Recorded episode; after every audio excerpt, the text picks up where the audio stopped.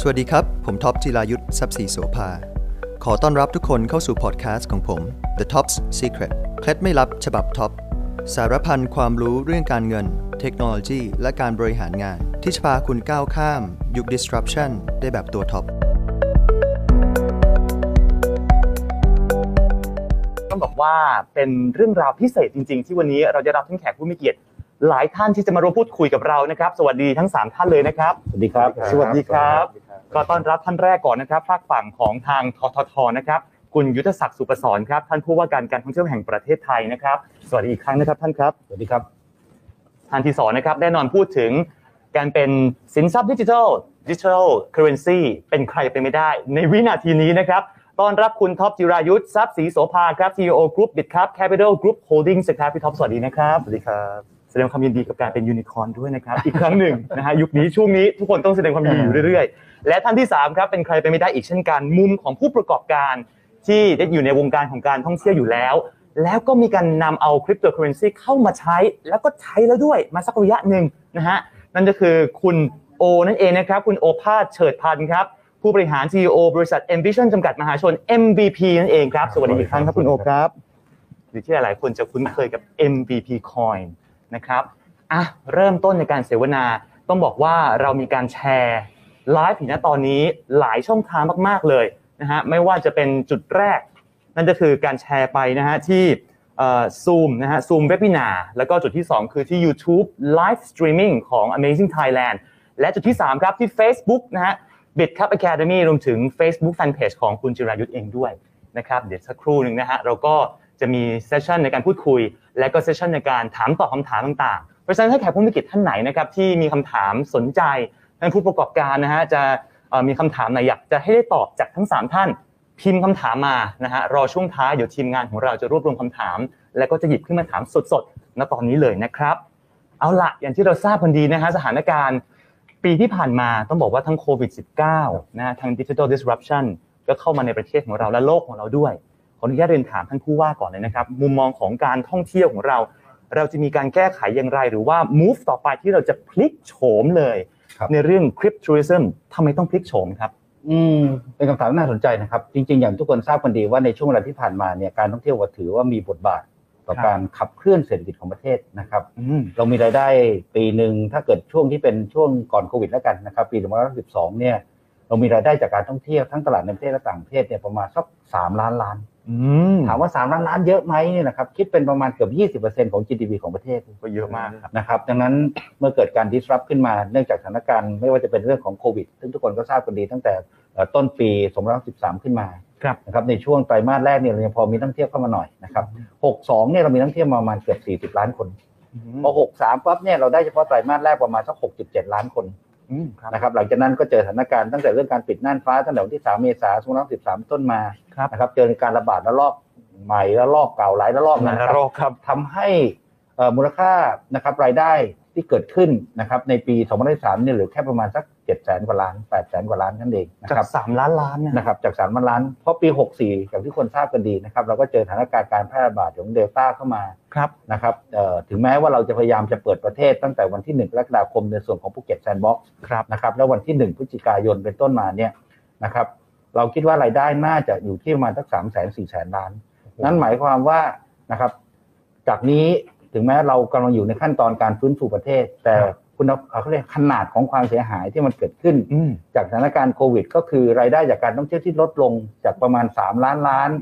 เหลือแค่ประมาณสัก3 0 0แสนล้านเองนะครับดังนั้นเนี่ยคิดว่ามันคือเป็นสิ่งที่นะครับ เราเองคงจะต้องมาขบคิดแล้วล่ะไอ้นี่มันคือต้นทุน ครับ ที่จะนำไปสู่การเปลี่ยนแปลงนะครับนโยบายของพระท่านนายกรัฐมนตรีท่านพูดชัดเจนว่า เราต้องเรียนรู้อะไรจากโควิดที่มันเกิดขึ้น เราต้องเรียนรู้อะไรจากสถานการณ์ที่มันเกิดขึ้นไม่ใช่อย่างนั้น ก็กลับไปเหมือนเดิม ถ้าย้อนกลับไปในอดีตปัญหาที่เราเจออย่างเช่นเรื่องปัญหาเอ่อ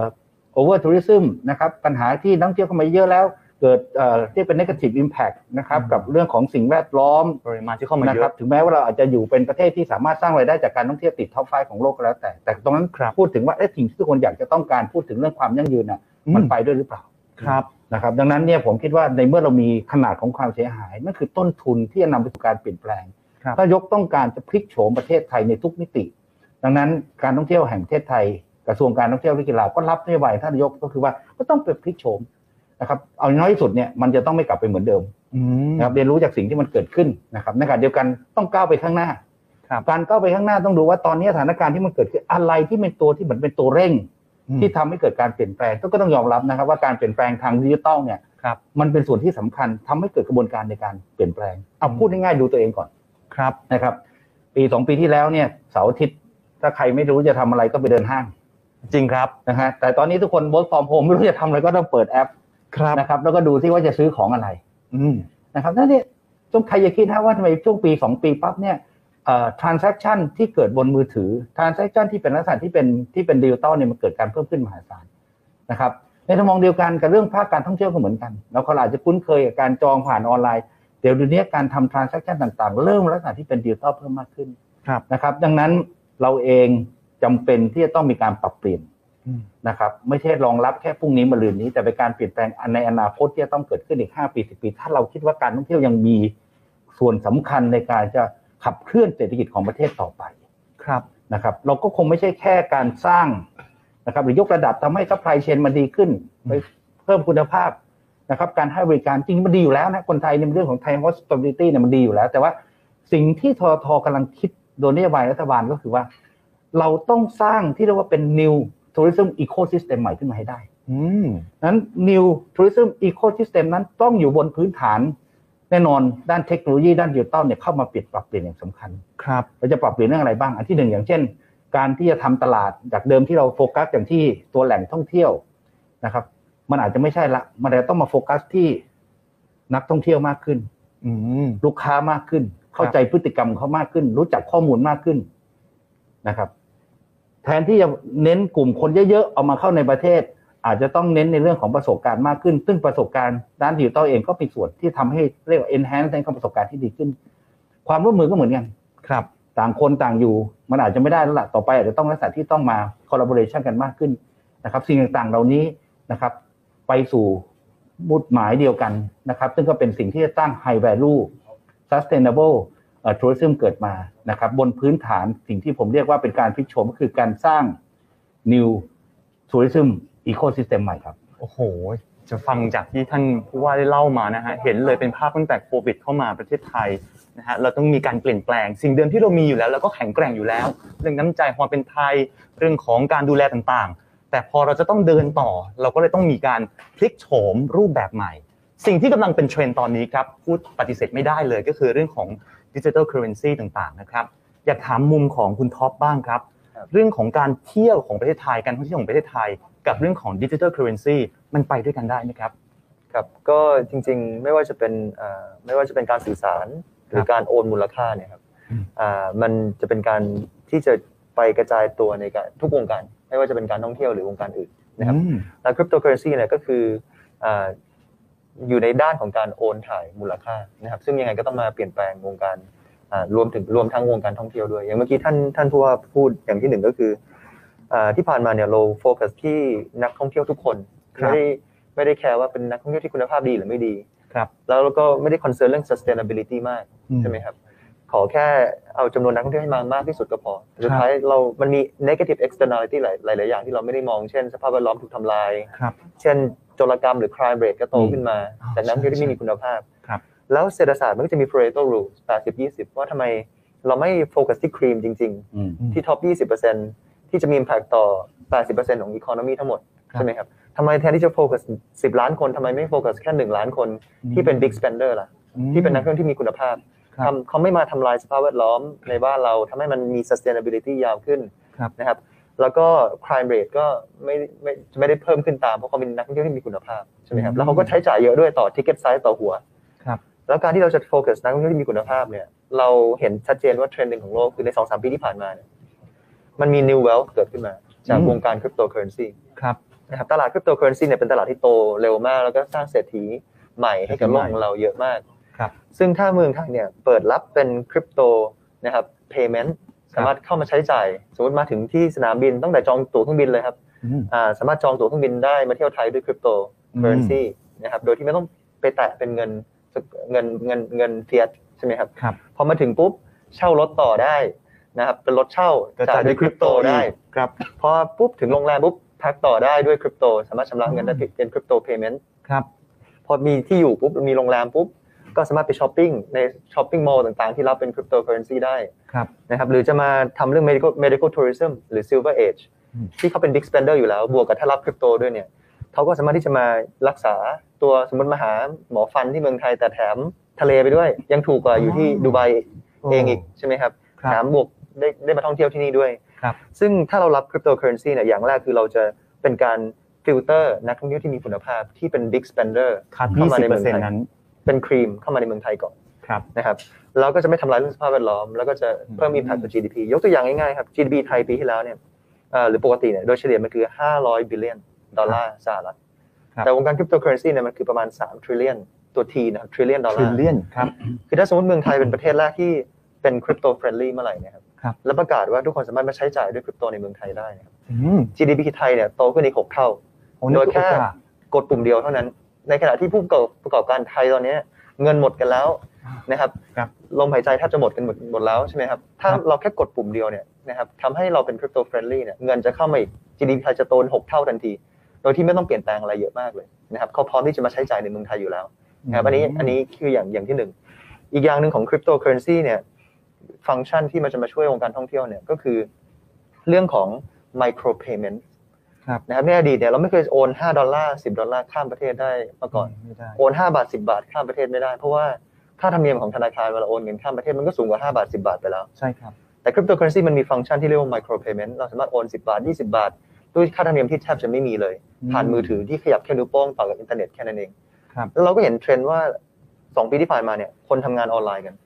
แล้วเขาก็ชินกับการทำงานออนไลน์ อะไรที่ทำเกิน 30 วันคนจะชิน ครับ แปลว่าบริษัทที่ใหญ่ในอนาคตไม่ใช่บริษัทที่เป็นโลเคชันเดียวละที่มีสวนตรงกลางมีตึกหลายตึกไม่ใช่ละ อืม บริษัทใหญ่จะกลายเป็นบริษัทที่มีหลายโลเคชันแต่แต่ละโลเคชันเนี่ยจะมีแค่ชั้นเดียว จะกลายเป็น remote first company คือจะทำงานที่ไหนก็ได้นะครับอย่างบิดครับเนี่ยเรามีออฟฟิศที่ค่อนข้างจะดีนะครับ แต่พอผมเรียกพนักงานกลับมาทำงานที่ออฟฟิศเนี่ยไม่มีใครกลับมาแล้วเพราะชินกับการ ชิน ทำ ไป งาน แล้ว อืม ออนไลน์ ครับ แปลว่าอะไรครับแปลว่าในอนาคตคนจะทำงานที่ไหนก็ได้ผ่านอินเทอร์เน็ต ครับ ไม่จำเป็นต้องมาที่ออฟฟิศถ้าเราเข้าใจเทรนด์นี้เนี่ยประเทศไทยเนี่ยเราเป็นประเทศที่ทุกคนอยากจะมาใช้ชีวิตอยู่ทำงานอยู่แล้วนะครับมันมีสถิติคำนวณเลยว่าอ่าเมืองไหนจังหวัดไหนที่คนอยากจะมาใช้ชีวิตในการทำงานมากที่สุด เขาดูจากเมทริกซ์เช่นเอ่อ price to quality ratio อืม นะครับคุณภาพของสินค้า ค่าครองชีพ เมื่อเทียบกับค่าของชีพหรือราคาเนี่ยประเทศไทยดีมาก อันที่สองคือ friendliness ของ people ของคน อันนี้เรามั่นใจ ใช่ไหมรับ รับ คนไทยก็ nice land of smile อยู่แล้ว ครับ นะครับวัฒนธรรมไทยเขาก็ชอบกัน ครับ จำนวนแสงแดดที่ออกมาต่อวันนี่ครับก็ดี อื มันเป็นแฟกเตอร์พวกนี้คำนวณปรากฏว่าที่หนึ่งของโลกเลยครับไม่ใช่ปารีสไม่ใช่ลอนดอนนะครับ คือกรุงเทพของเรานะฮะ กรุงเทพของเรา ว้าว แล้วาเรามีสิ่งที่ ประเทศอื่นไม่มีอยู่แล้ว แต่แค่เรามองข้ามมัน อืม แต่ถ้าเราแค่กดอีกปุ่มหนึ่งบอกว่าเราสามารถรับ payment ได้เนี่ย ปรากฏว่านักท่องเที่ยวที่เมื่อก่อนมันมีคำว่า digital nomad ครับ อีกหน่อยมันต้องมีคำใหม่ที่เรียกว่า crypto nomad อืม อ๋อ ที่ทำงานที่ไหนก็ได้ แล้วเขารับ อย่าลืมนะครับว่านักท่องเที่ยวที่เป็น digital nomad เนี่ยเขาเปิดบัญชีธนาคารไม่ได้ อืม แล้วเขาจะรับค่าใช้จ่ายยังไง ครับ เพราะฉะนั้นถ้าเราเปิดรับคริปโตเนี่ยเมืองไทยจะกลายเป็นสิ่งที่เรียกว่า nano entrepreneurs hub นะครับ ว้าว คือ nano entrepreneurs คืออะไรก็คือเทรนด์ใหม่อีกอันหนึ่งที่เมื่อก่อนเนี่ยพนักงานหนึ่งคนเป็นพนักงานบริษัททั้งชีวิตเลย ครับ แล้วก็เกษียณอยู่กับบริษัทนั้น ครับ และเซเบิลโลกก็เป็นเห็นเทรนด์ใหม่ตรงที่ว่า frequency มันจะถี่ขึ้นคือพนักงานหนึ่งคนเป็นพนักงานบริษัทสักปีสองปี แล้วก็เปลี่ยนเปลี่ยนงานอีกแล้ว ครับ แต่ในอนาคตทุกคนจะเป็นผู้ประกอบการ และจะเป็น nano entrepreneurs คือสมมติผมเป็นกราฟิกดีไซเนอร์ที่เก่งมาก ครับ ผมสามารถรับงานให้กับ 500 บริษัทในเวลาเดียวกัน ไม่จำเป็นต้องเป็นยึดติดกับ ไม่ แค่ ได้ บริษั ที่ ทเดียวละ ที่ใดที่หนึ่ง ผมสามารถที่จะรับทำแบนเนอร์กราฟิกแบนเนอร์ให้กับ 500 บริษัทในเวลาเดียวกัน แล้วผมคิดแค่คอนแท c t ละ5 ดอลลาร์ เราเรียกว่านาโนคอนแท c t ครับ แล้วผมก็ทำงานที่สมุยก็ได้ที่ภูเก็ตก็ได้ที่เชียงใหม่ก็ได้ที่กรุงเทพก็ได้ อืม ทำงานให้กับซิลิคอน v a l เล y ที่จีน รับงานให้กับบริษัททั่วโลก ครับ แต่คอนแท c t ชิ้นละ 5 ดอลลาร์ก็พอ อ้า แล้วจะโอนเงินข้ามประเทศยังไง 5 ดอลลาร์ ว ค่าธรรมเนียมแบงก์ก็สูงกว่า 5 ดอลลาร์แล้ว ครับ พอเรารับคริปโตเคอเรนซีเนี่ย มั มัน นเป็นไป ทำ ได้ ให้ไมโครเพ y m e n t มันเกิดขึ้นได้ ครับ แปลว่าอะไรแปลว่าเราจะ attract คนที่เป็น nano entrepreneurs เนี่ยเข้ามาในเมืองไทย เหมือนกับที่สิงคโปร์เขา attract เกี่ยวกับ fintech financial sector financial hub ครับ ของอาเซียน ครับ ใน 10-20 ปีที่ผ่านมา เขาไม่มีอะไรเลยครับสิงคโปร์แม้แต่กระทั้งน้ำยังต้องซื้อจากประเทศอื่น อืม แต่เขา GDP มากกว่าประเทศไทยครับแค่เขากดปุ่มว่าเขาเป็น financial hub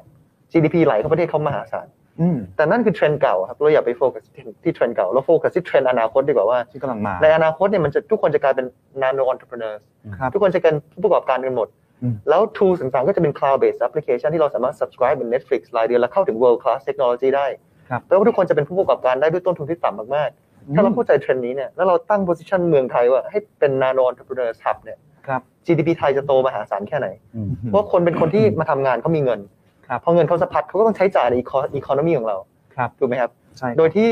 มันไม่ได้มีสิข้อเสียหายอะไรเลย มันไม่ได้เป็นการมันไม่ใช่สิ่งที่เรียกว่า zero sum game อืม แค่ปลดล็อก capacity เนี้ยมันก็จะทำให้เงินไหลมาหลายด้านมากเข้ามาในเมืองไทย ทั้งนักท่องเที่ยวที่มีคุณภาพ ทั้งเทรนด์ใหม่ที่เรียกว่า workation ที่เปลี่ยนไปคนที่มีคุณภาพกันนั้นอ่า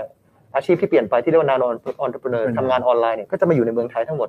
ครับ นะครับเป็นคนที่มีคุณภาพมารวมกันในการใช้จ่าย ในการอีกอย่างหนึงที่เมืองไทยจะได้คือ spillover knowledge ความรู้ใหม่ๆนะครับที่นักทุกที่ nano entrepreneur จะมาแชร์ใน economy ของเรา ครับ นะครับพวกเนี้ยมันสามารถที่จะปลดล็อก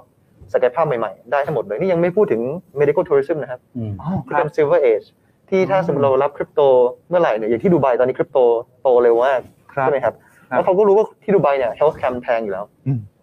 ทำไมถ้าสมมติโรงพยาบาลต่างๆ รับคริปโตเมื่อไหร่เนี่ยคนมาที่เมืองไทยรักษาหาหมอฟันแถมแถมบวกทะเลบวกบวกบวกภูเขาด้วยยังถูกกว่า มันดูเป็นโปรโมชั่นที่ดีกว่า ใช่ไหมครับ จุดดึงดูดที่มากกว่า ครับ GDP ไทยโตได้หลายด้านมากเลยนะครับ โอ้โห แค่ปลดล็อกพวกนี้ ครับ จริงมันก็มีประเด็นต่อเนื่องคุณท็อป เชิญ นิดห ครั นึ บ งนะเพราะว่าคุณท็อปพูดถึงเรื่องเรื่องคุณภาพเนี่ยนะครับจ ครับ ริงๆต้องเรียนอย่างนี้ครับว่า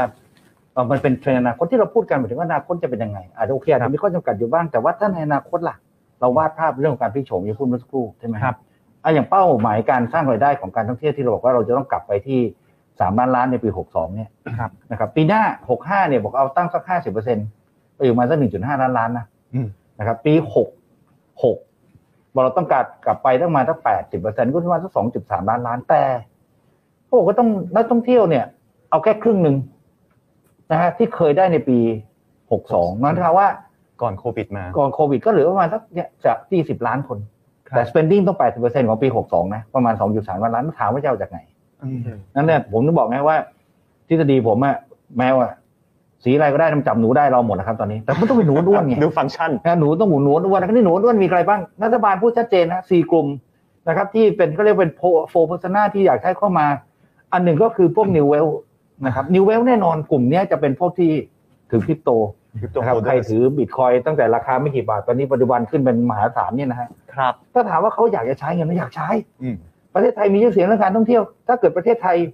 ผมเชื่อว่าเราเราจะใช้คริปโตไม่ใช้คริปโตนั่นอีกประเด็นหนึ่งแต่ผมอยากให้รัฐบาลที่ว่าเป็นคริปโตโพซิทีฟอะ หรือคริปโตเฟรนลี่ผมว่าเป็นเรื่องที่น่าสนใจนะ คำนี้ดีจัง สำหรับนี้นะครับ ครับ อันนั้นพวก New Wealthy อันที่สองเนี่ยนะครับพวก Pensioner ครับ นะครับคนสูงอายุมาเราประเทศไทยเรามีขีดความสามารถเรื่อง Health and Wellness ด้วย ครับ นะครับ Digital Nomad ที่คุณทอมพูดเมื่อสักครู่ อืม อ่าถูกไหมฮะ ครับ อันสุดท้ายพวกที่เป็นพวกที่เป็นพวกก็เลยมีความสามารถพิเศษ พวก specialist ต่างๆ ก็อยากมาเมืองไทยมากนะครับแล้วคนเหล่านี้ที่เข้ามาปุ๊บเนี่ยถามว่าเราต้องสอดรับกับพฤติกรรมของเขา ครับ นั้นทุกคนอาจจะเริ่มถือสินทรัพย์ดิจิตอลมากขึ้น ถ้าเราไม่เอา ครับ ถามว่าเราไม่ได้อยากได้เขาอะแต่อยากให้ได้คนที่ก็ถือพวกนี้เข้ามาใช้ชีวิตในประเทศไทย ให้มีการใช้จ่าย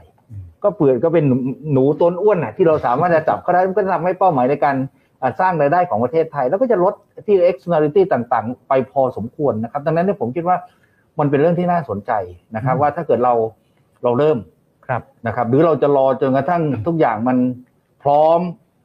แต่ผมคิดว่ามันเสียโอกาสสำหรับผู้ประกอบ มันอาจจะไม่ การ ทัน หรือไม่อย่างไร มันอาจจะไม่ทันนะครับเพราะฉะนั้นมันบางทีอย่างเอกชนเองบางคนเขาก็เริ่มไปก่อนแล้วนะครับ ซึ่งเขาก็ก็มีโอกาสที่จะเอ่อตักตวงผลประโยชน์ที่มันจะเกิดขึ้นในช่วงเวลาเหล่านั้น ผมคิดว่าที่เราพูดกันก็คือว่าเอาล่ะ ถ้านโยบายเป็นแบบนี้นะครับ อนาคตมาแน่นอน อืม นะครับ แล้ว เราจะรออยู่ยายเล่านะครับถ้าเกิดอย่างนั้น จริงๆ ครับคืออย่างที่ท่านผู้ว่าแล้วก็คุณท็อปได้พูดมาเราเห็นโอกาสนะฮะที่เราก็ไม่อยากจะปล่อยให้มันผ่านไปนะเราเห็นเครื่องมือเราเห็นอนาคตแล้วว่าเราสามารถไปได้ขนาดไหน ทีนี้มุมของผู้ประกอบการนะฮะคนที่ทำธุรกิจด้านนี้มาก่อน เขาจะทำได้หรือเปล่าในการเปลี่ยนผ่านให้กลายเป็นดิจิทัลเคอเรนซีต้องถามคุณโอเลยครับ เรื่องนี้เพราะว่ามีประสบการณ์ตรง ครับ คุณโอมองเห็นว่ายังไงบ้างครับ ต้องบอกว่าเราเอ่อคุยกับทางผู้ว่าตอนแรกนู่นเลยตั้งนานละ ครับ ว่าเราทำธุรกิจท่องเที่ยว บริษัทธุรกิจท่องเที่ยวมา แล้วก็เอ่อขาดทุนหนักมาก อื เป็น ม หลายหลายร้อยล้านอะนะครับ ซึ่งก็มันมันมันทำอะไรไม่ได้เลย คือถ้าอยู่เฉยๆก็คือ หมายถึง ก็อ ช่วง หนัก โควิดใช่ไหมครับ ใช่เรา ครับ เราต้องเที่ยวเราแย่เลยเอิ่มเราตัดสินใจลองทำในสิ่งที่เรายังไม่เคยทำ ครับ แล้วก็ก็คือคุยกับบีคับเชนนั่นแหละตอนนั้นทำก็คืองั้นออกเหรียญกันดีกว่า อืม เพราะว่า เราเคยขายคูปองมาก่อนคูปองท่องเที่ยวนะครับเราลดราคาแล้วก็ขาย มันมันถูกมากแล้วนะแต่คนไม่กล้าซื้อเพราะว่าเขาไม่แน่ใจว่า ด้วยราคาที่ถูกลง ไม่ไม่ ด้วย มั มาน ตรการ ไม่ไม่รู้จะได้ใช้หรือเปล่า อ่า เขาล็อกดาวน์ไหมอะไรอย่างเงี้ยไม่แน่ใจ ครับ พอเราทดลองมาเปลี่ยนเป็นทำเป็นเหรียญคราวเนี้ยใช่เลยก็อย่างที่บอกเป็นคือลูกค้าเราอยู่ในฝั่งนู้นหมด ก็คือเป็นนิวเบิร์ดนะฮะข้างบน อ๋อ เออเราขาย 390 ล้านเหรียญวันนั้นนะเอ่อภายใน 5 ชั่วโมงขายหมด ตอนนั้นนะครับ คือ ว้าว คือทุกคนเนี่ยเอิ่มยินดีช่วยเราใช้คำนี้ดีกว่า ครับ เอิ่มช่วยเราเพราะเขารู้ว่าเอออย่างน้อยเนี่ยก็ได้ใช้ท่องเที่ยวได้เอ่อคือคือเหรียญเนี่ยมันเมื่อก่อนเนี่ยมันเป็นไม่มีฟันเดเมนทัลคือคือขึ้นลงก็ก็ตามดีมาสัปดาใช่ไหมฮะ ครับ ตัวเนี้ยสมมุติว่าถ้ามันลงลงมากๆเนี่ย ครับ คุณจะมากินอาหารริมทะเลได้ในเครือเรา มานอนเล่นโรงแรมได้มานอนอะไรได้ก็ยังไงก็ตามมันมันจะมีค่ามันอยู่ คนเข้าใจเรื่องนี้โชคดีนะครับ เมื่อตอนวันห้าสี่ห้าเดือนที่แล้ว ครับ ก็เลยก็เลยรอด บริษัทก็เลยเริ่มมีรายได้เข้ามามาก ๆ ในส่วนเรื่องแนวเรื่องเหรียญนะครับ ครับ ก็ก็ก็ยังทำต่อเนื่อง ซึ่งก็มีได้ทำกับทางทางเพิ่มว่าก็ผลักดันเยอะนะครับ เรามีทำเอ่อตัว Workation Thailand ด้วยกัน อืม กับทรทซึ่งอันนี้ก็ตอบรับดีมาก ครับ เอ่อพวกโรงแรมวันนี้คือเราเปลี่ยนมาใช้ MVP ซึ่งใช้ใช้เหรียญนะครับ เป็น เอ่ MVP อซึ่งซึ่งทุกคนโอเคกับเรามาก เพราะว่าคือตอนนี้เต็มถึงสิ้นปีนะครับ โดยการใช้เหรียญเรา คือพอเปลี่ยนจากจากคูปอง ซึ่งตอนนั้นก็เป็นปัญหาว่าไอ้ยคนไม่ค่อยกล้าซื้อ regulation ต่างๆ แต่พอเป็น MVP coin ปุ๊บกลายเป็นว่ายอดจองเต็มเลยนะฮะ ใช่ใช่เพราะเพราะอย่างนี้ครับคือคือมันมันแก้ปัญหาตรงที่ว่า คือคนอยากคนเนี้ยรู้รู้อยู่แล้วว่าถูก แต่ ครั ไม่ บ แน่ใจว่าจะใช้ได้หรือเปล่า อืม คราวนี้สภาพคล่องมันพอมันเป็นเหรียญสภาพคล่องมันสูง เพราะว่าเอ่อถ้าจะใช้เองโอเคมันถูกไงซื้อตั้งแต่ตอนสองหมื่นหรือพันแปดไปถึง ครับ ราคาห้องพักนะครับ ครับ เอ่อสิ้นปีอ่ะมันกลับไปสองหมื่นนี่เขาจะขายต่ออ ม ก็เรื่องเขา หรือเขาจะไปพักเองก็ถูกไงเพราะฉะนั้นมันก็มันก็คุ้ม สภาพคล่องมากกว่า ใช่ใช่แล้วมีมีมีหลายคนนะครับ ที่เป็นวัยรุ่นสักยี่สิบต้นๆอะไรเงี้ย ครับ มาถึงก็ซื้อผมมีรถบ้านด้วยประมาณเกือบร้อยห้าสิบ150 คัน บ้านให้เช่า เออเขาซื้อทีเดียวร้อยห้าสิบคันด้วยเหรียญ อันนี้เรื่องเรื่องอึ้งมาก มาออก ว้าว ขับเฮาส์ด้วยกันบอกพี่ผมซื้อทั้งหมดหนึ่งร้อยห้าสิบคัน แล้วเขาไปรีเซลต่อเองกำไรเละเลยเดือนหนึ่งประมาณห้าแสน ซึ่งเขาก็เป็น new wealth เหมือนกันมาจาก ใช่ คือเขาเขาฉลาดด้วยในการในการหาเงินเรื่องนี้ เขาไปซื้อใช้เหรียญผมไปซื้อโรงแรมโรงแรมอื่นก็เก่งราคาไว้เพราะแน่นอนถ้าเกิดเขามั่นใจว่าท่องเที่ยวกลับมา ครับ ใช่ไหมครับยังไงเขาก็ราคามันขึ้นคุ้มแน่นอน ครับคุณโอ เห็นภาพชัดเจนเลยครับคุณผู้ชมฮะคือจากสิ่งที่เรามองโครงสร้างต่างๆ ว่ามันเป็นไปได้ อืม อย่างที่ท่านผู้ว่าบอกทางคุณท็อปบอก และมุมผู้ประกอบการเองก็ไม่ใช่ว่าเป็นไปได้ไหมคือทำแล้ว อืม นะฮะ ใช่ ก็ทำแล้วเหมือนกัน แล้วมันก็มีเงินที่หมุนเวียนเข้ามาได้จริงนะครับอ่ะเดี๋ยวเราค่อยๆไปนะฮะผู้ประกอบการก็น่าจะชมเราอยู่เยอะเหมือนกัน นิดนิดเดียวฮะพอดีเมื่อกี้ที่ที่คุณโอพูดเนี่ยจริงๆแล้วเนี่ยเราเอ่อพยายามหานะครับ มาตรการในการช่วยเหลือผู้ประกอบการ อืมครับ นะครับ ในช่วงเวลาที่ผ่านมา ครับ เอ่อเราก็ได้หาลือไปยังธนาคารแห่งประเทศไทยรวมทั้งในส่วนของกรตเนาะบอกว่าเอ๊ะตกลงเอ่อผู้ประกอบการเนี่ยนะครับโดยเฉพาะอย่างยิ่งผู้ประกอบการรายเล็กรายย่อยต่างๆเนี่ย อืม ซึ่งบางทีเข้าไม่ถึงสินเชื่อนะครับ ด้วยเหตุผลก็จำกัดอะไรต่าง ๆ ก็ก็อันนั้นไม่เป็นไรนะครับ ครับ แต่บอกเอ๊ะทำยังไงล่ะเนี่ยนะครับมันเหมือนคนจะจมน้ำอ่ะ อืม นะครับเขาบางทีเขาไม่ต้องการหรอกว่าจะไปไหนแต่ว่าขอให้เขาอยู่ไปก่อนถูกไหมฮะดังนั้นเนี่ยถ้าเกิดเราสามารถจะเพิ่มสภาพคล่องระยะสั้นให้เขาได้นะครับ ดังนั้นเนี่ยเราก็เลยบอกเอ้ถ้างั้นเนี่ยเราเราก็บอกถ้างั้นทอทอก็พร้อมนะถ้าเกิดจะต้องออกเหรียญนะครับที่เรียกว่าเป็นเหมือนกับเป็น TNT Coin และแต่เป็น Utility Token พร้อมใช้เนี่ยนะครับแต่ว่าเราทางเอ่อเราเองก็บอกเราก็แต่ว่าอาจจะยังไม่พร้อมที่จะไปเทรดหรืออะไรก็แล้วแต่ นั่นก็คือคือแนวคิดแรกๆว่าทำไมเราจะเอาเรื่องของสินทรัพย์ดิจิตอลมาใช้ ครับ นะครับเพราะจริงๆเนี่ยเช่นเราเอามามันก็ไม่ใช่ว่าเป็นไม่ใช่เป็นแอสมันก็เป็นกึ่งกึ่งแอสเซทได้ก็คือเอาเอาห้องนั่นแหละนะครับมากำหนดเป็นมูลค่าของเหรียญดังนั้นเนี่ยผมก็คิดว่าเรื่องนี้ก็เป็นจุดเริ่มต้นนะครับแต่ว่าก็คงจะต้องมีการจำพูดคุยกันต่อไป และอย่างที่เรียนเมื่อสักครู่นะฮะว่า แล้วถ้าเกิดเรามีเหรียญ อืม นะครับคนที่นิยมคริปโตซึ่งปัจจุบันเนี้ทุกคนเนี่ยนะครับให้ความ ใช่อยู่ สนใจมาก อืม ดังนั้นเนี่ยมันก็จะสามารถที่จะอินเจกเงินเพิ่ม liquidity เข้ามาในระบบ ให้กับผู้ประกอบการไม่เฉพาะรายใหญ่นะครับ ทุกรายย่อยๆเลยนะครับ ก็สามารถจะได้เงินทั้งหมดนั่นคือ ความคิดทีแรกที่ว่าเราทำไมจะใช้เรื่องของสินทรัพย์ดิจิตอลที่เป็น utility token พร้อมใช้เนี่ยเข้ามานะครับ ซึ่งก็ว่าโอเคก็คงจะต้องได้มีการเอ่อศึกษาการลงไปในรายละเอียดกันอีกครั้งหนึ่งว่าว่าจะเอาอยัางไงนะครับในการจะช่วยเหลือต่อไป แต่ว่ามันเป็นจุดเริ่มต้นนะครับ จุดเริ่มต้นที่บางทีได้จุดประกายจากทางเอกชน ในการจะทำแต่อาจจะมีข้อจำกัดเนื่องจากว่าทอทอนั้น เอ่อเป็นรัฐวิสาหกิจอาจจะมีข้อจำกัดในการออกเหรียญได้ออกเหรียญไม่ได้นั่นก็ว่ากันไปเอกชนเขาก็ไปเพราะความเดือดร้อนของของผู้ประกอบการเนี่ยผมว่ามันรอไม่ได้ อืม นะครับยิ่งตอนนี้เองเนี่ยถามว่าแล้วเราเปิดประเทศเนี่ยเรากำลังจะกลับมากลับมาปุ๊บเนี่ย นะครับ ภาพที่เห็นแล้วแบบโอ้โหต้องเรียนว่าน้ำตาซึมเหมือนกันนะบางทีผมไปที่พังงาไปที่กับภูเก็ตเนี่ย ครับ ร้านโรงแรมกลับมาเปิด อืม เห็นพนักงานออกมาทาสีเอามาทำความสะอาดโต๊ะแต่ต้องถามว่าแล้วในช่วงปีสองปีเกับยี่สิบ20 เดือนเนี่ยที่เขาไม่มีเงินนะเขาจะได้ตังค์จากไหน อืม ดังนั้นเนี่ยการใช้ประโยชน์ในทุกรูปแบบรวมทั้งเรื่องของสินทรัพย์ดิจิตอลเองเนี่ยมันก็จะเป็นประโยชน์ในการที่ให้กลับมาและเกิดความยั่งยืนต่อไป ถ้าไม่งั้น มันก็จะเป็นข้อจำกัดกลับมาแบบครึ่งครึ่งๆกลางกลางๆบ้างอะไรอย่างเงี้ยนะครับนั่นคือ ครับ สิ่งที่เราพยายามที่จะคิดต่อเวลาว่าเออทำยังไงที่ททเองกระทรวงการท่องเที่ยวกีฬาจะเข้าไปช่วย เราไม่แค่ว่าล้มแล้วลุกไป แต่มันต้องก้าวต่อไปอย่างมั่นคงด้วยนะครับก้าวไปอย่างยั่งยืนด้วยนะคือสิ่งที่ทำนั้น อย่างที่ผมเรียนนะครับว่า แมวอะตอนนี้สีอะไรก็ได้ครับถ้ามันจับหนูอ้วนได้นะทอทอหมดแล้วครับ เราคิดหาทางแก้อยู่ตลอดเวลา ฮะ นะครับก็จึงเป็นที่มาว่าทำไมต้องพลิกโฉมทำไมเราถึงต้องมาจับถึงดิจิทัลเคอเรนซีต่างๆนะครับเมื่อสักครู่นี้ท่านผู้ว่าได้พูดถึง TIG Coin เดี๋ยวเราจะลงเจาะลึกในช่วงต่อไปนะครับพูดถึงเรื่องของ Digital Disruption อยู่แล้วนะฮะมีอีกหนึ่งคำที่พูดถึงบ่อยมาก แล้วก็พูดถึงเยอะมาก ตั้งแต่ที่คุณมาร์คซักเกอร์เบิร์กเปลี่ยน Facebook เป็น Metaverse นะครับอันนี้ก็เป็นอีกหนึ่งสิ่งใหม่นะฮะที่อยากจะถามทั้งสามท่านเหมือนกันในมุมมองของ Metaverse กับเรื่องของการท่องเที่ยวไทย มันไปด้วยกันได้ไหม ในมุมนี้ขออนุญาตถามคุณท็อปก่อนเลยครับ ก็จริงๆ ไม่ว่าจะเป็นหน่วยงานภาครัฐหรือเอกชน ครับ เรามีสิ่งที่เรียกว่า S curve เรา เรา ต้อง ต้องหา S curve ใหม่ตลอดเวลา ใช่ไหมครับ การเปลี่ยนแปลงเลยเป็นเรื่องปกติและเป็นเรื่องที่ดี เราไม่ควรจะยึดติดกับแฟกเตอร์เก่าๆ การทำงานแบบเก่า ครับ ๆ ไม่อย่างนั้นก็จะมีคนที่หา S curve มาก่อนเรา แล้วก็จะมาแย่งเรา ครับ ถ้ามองในมุมมองของบริษัท เวลาแข่งกันกับบริษัทเอกชนแข่งกันเนี่ยบริษัทไหนที่มี S curve ก็จะเป็นบริษัทที่หา cash cow ตัวใหม่ได้ แล้ แล้ว ว ก็ ก็ จะ จะอยู่รอดในโลกที่มันเปลี่ยนไป ครับ ถ้ามองในบริบทของประเทศ อย่างการท่องเที่ยวเราก็แข่งกับการท่องเที่ยวประเทศอื่นเหมือนกัน ใช่ เขาก็อยากจะเอาทัวริซึมเข้าประเทศเขา เอาเงินของทัวริสต์ต่างๆ เข้าประเทศเขา ครับ เราก็แข่งขันกับประเทศอื่นเหมือนกัน เพราะฉะนั้นเราก็ควรจะมี S curve ใหม่ๆ อย่าลืมนะว่าเราเราโตมากับแฟกเตอร์ที่โชคดีอยู่แล้วว่าอ่าเรามีสิ่งที่หลายๆประเทศไม่มี เช่น price to quality ratio ดี วัฒนธรรมไทยดี คน friendly ยิ้มใช่ไหมครับ ยิ้มกันประเทศนี้ แล้วก็อ่าจำนวนแสงแดดอะไรพวกนี้ นี่คือสิ่งที่เราเป็นแฟกเตอร์ แต่ถ้าในอนาคตแฟกเตอร์พวกนี้มันเปลี่ยนไปล่ะ อืม แล้วเราจะยึดติดกับแฟกเตอร์เดิมๆอย่างนี้เหรอ แล้ว ครับ อย่าลืมนะครับมันกฎของเกมมันเปลี่ยนไปเรื่อยๆเรื่อยๆอยู่แล้ว กฎของโลกมันเปลี่ยนไปเรื่อยๆอยู่แล้ว จริงครับ ในขณะที่ประเทศอื่นเนี่ยเขาอาจจะโตมามีหิมะทุกอย่างแพงไปหมด แต่ถ้าเขารู้จักพัฒนาไปเรื่อยๆอย่างต่อเนื่อง แล้วเขาจะไปเจอแฟกเตอร์ใหม่ที่เหมาะกับพฤติกรรมของผู้บริโภคบริโภคที่มันเปลี่ยนไปเนี่ย ครับ ใช่ไหมครับ เงินมันอาจจะไม่มาในเมืองไทยเราก็ได้นะครับ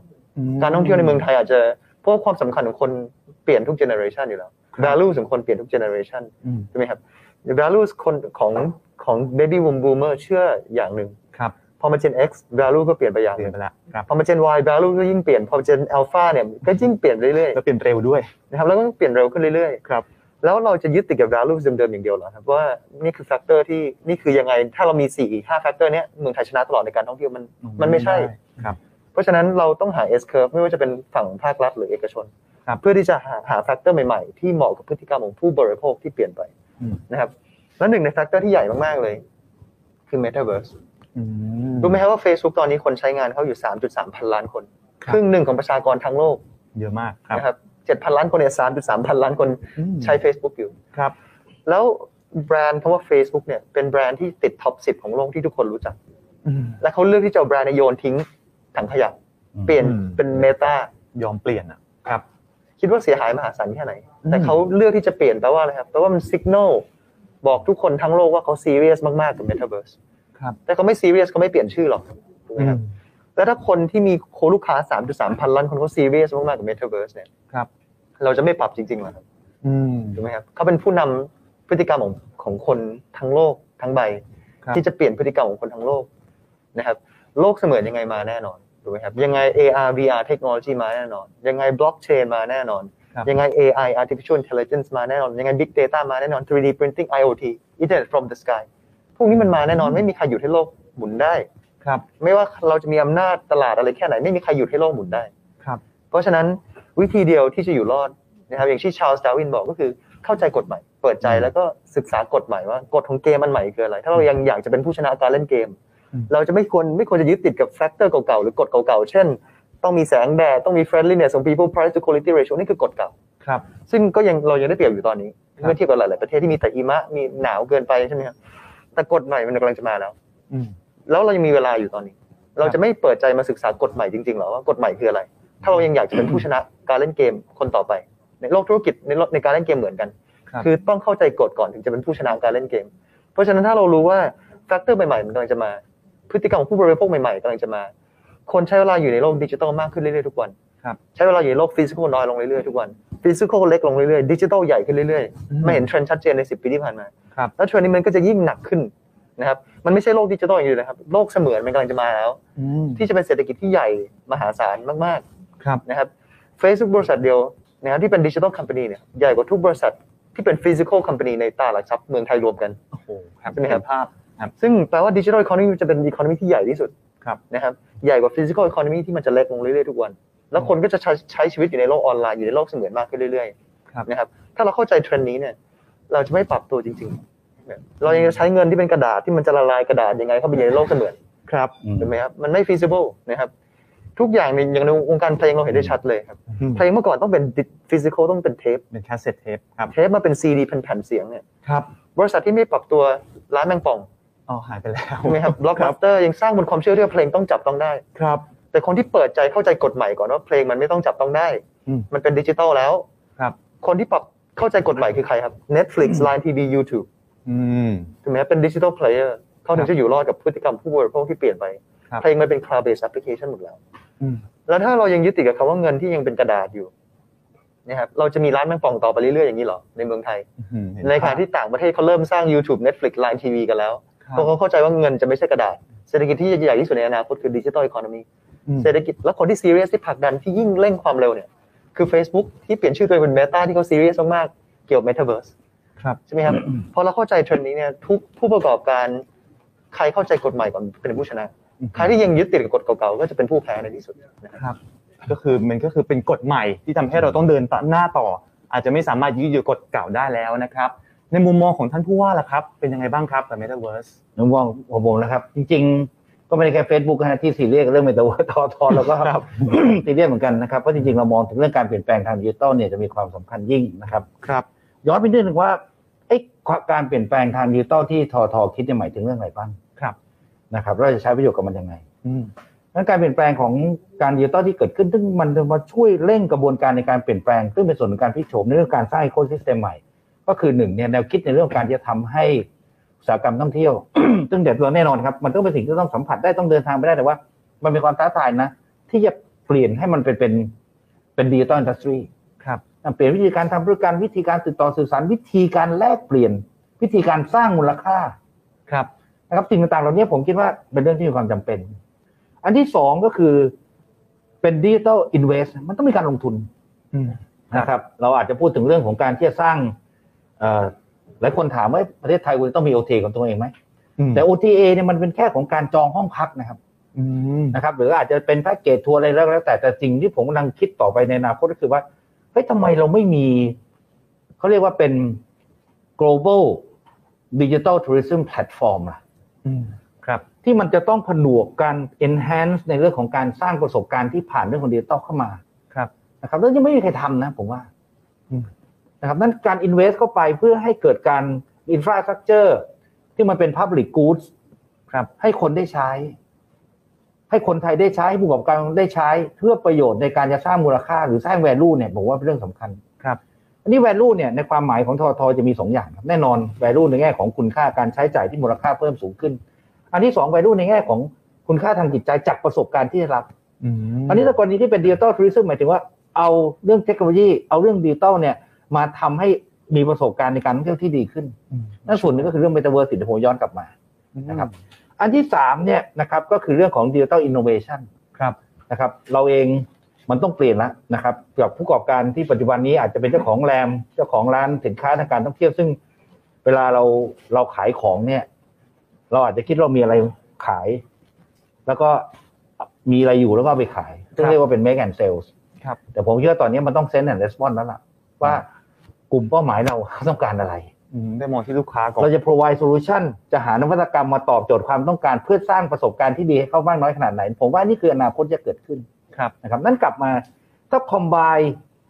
การเป็นดิจิ t a ลอินดัสทรี มีการดิจิตอลอินเวสเข้ามานะครับ มีเรื่องของอินโนเวชันเข้าไปปั๊บเนี่ยนะครับ นอกจาก TT Coin ที่เราพูดกันไปแล้วเนี่ยนะครับ ผมคิดว่า เราน่าจะมีการสร้าง TT World ด้วยนะ ซึ่งเป็นเมตาเวิร์สร้างการท่องเที่ยวของประเทศไทยขึ้นมา อ๋อจะเป็นก้าวต่อไปอีก ก็ก้าวต่อไปอีก อืม ถูกไหมครับ ถ้าอย่างนั้น ครับ ปั๊บ ตอนแรกผมว่านั่งนั่งงงอยู่นะครับ ว่าจนกระทั่งได้พูดกับสองท่านนี้ก็เอ๊ะ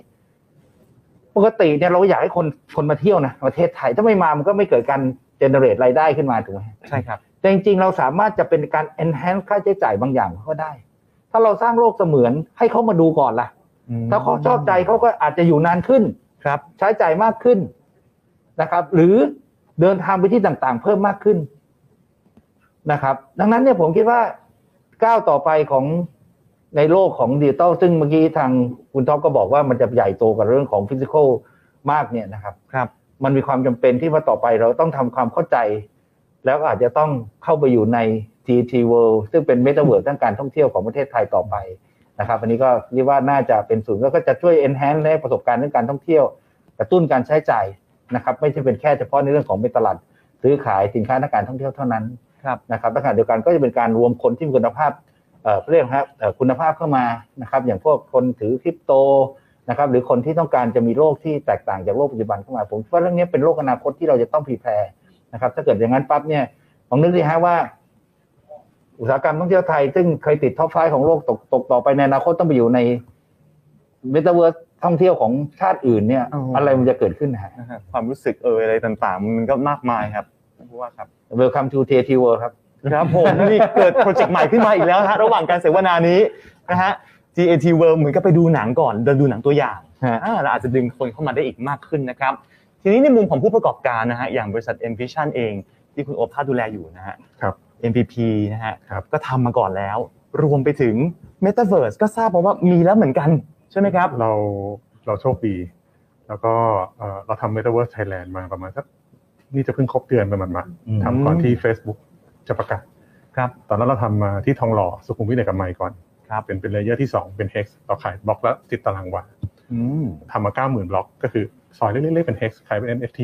ครับ เอ่อเราเปิดเสร็จปุ๊บเนี่ยเราขาย 20 กว่าชั่วโมง 28 ชั่วโมง หมดเลย ครับ เก้าหมื่นบล็อก 28 ชั่วโมง ใช่ หมด อ่อ เลย เราขายล็อกเล็กๆกับสิบตารางวาที่ 3 ดอลลาร์ ครับ เอ่อตอนนี้ปัจจุบันเนี่ยผ่านมาเดือนกว่าเนี่ยล็อกหนึ่งประมาณสักร้อยดอลลาร์อยู่ เพราะว่าเอ่อตอนนี้ use case เริ่มมา ครับ อย่างอย่างสัปดาห์นี้เรามีอาจารย์มหาลัยทั้งหมด 30 มหาลัยที่มาด้วยกันตอนเนี้ยนะครับ แล้วก็มีวัดด้วย ซึ่ง วัดเหรอครับ วัดวัด โอ้ มี ว้าว วัดนะมีมีมีทุกอันเลย มีทั้งวัดทั้งกระทรวงทั้งหน่วยงานราชการก็มาด้วยกัน ครับ อคือคือโชคดีผมอาจจะเป็นที่คุณท็อปบอกเรา เรามาอะไรเราต่อยก่อน ต่อยก่อนไม่ไม่รู้ว่ารู้ต่อยก่อนเดี๋ยวค่อยว่า กันเราลองเรา ลองดูก่อน เราลอง เอาดูก่อน เราลองที่ทองหล่อสมเด็จกันไหมเพราะว่าเราแค่คิดว่าเอ้ยชาตินี้เราคงไม่มีตังค์ซื้อที่ทองหล่อ อืม แล้วรุ่นเอ่อรุ่นเราคือลูกลูกค้าผมเนี่ยอายุสิบห้าถึงสามสิบก็คือรุ่นที่เล่นคริปโตเนี่ย ครับ คงคงอยากมีที่ทองรอสุขุมวิทสีลมเอกมัยเหมือนกัน ปรากฏว่าก็ตรงตามโจทย์เขาก็ทำเอ่อมาทำรีฟ a อนเออร์นั่นคือมีสร้างรายได้กันเองทำพวกคอนเทนต์เอง อย่างที่บอกอาจารย์มาก็จะมาทำพวกเกี่ยวกับเรื่องหลักสูตร ครับ ซึ่งถ้าเรียนในนี้เสร็จปุ๊บก็จะได้ใบประกาศนียบัตรด้วยของมหาลัย ซึ่งอันเนี้ยเดี๋ยวเดี๋ยวสัปดาห์นี้เรามีพูดถึงมหาลัยทั้งหมดว่ามีใครบ้าง จะมี ครับ จะมีจะมีคลับเฮาส์วันพฤหัสนี้ครับ โอ้โห นี่ก็เห็นถึงการตอบรับนะฮะของคนไทยที่สนใจเรื่องนี้เหมือนกันนะฮะ จากการขาย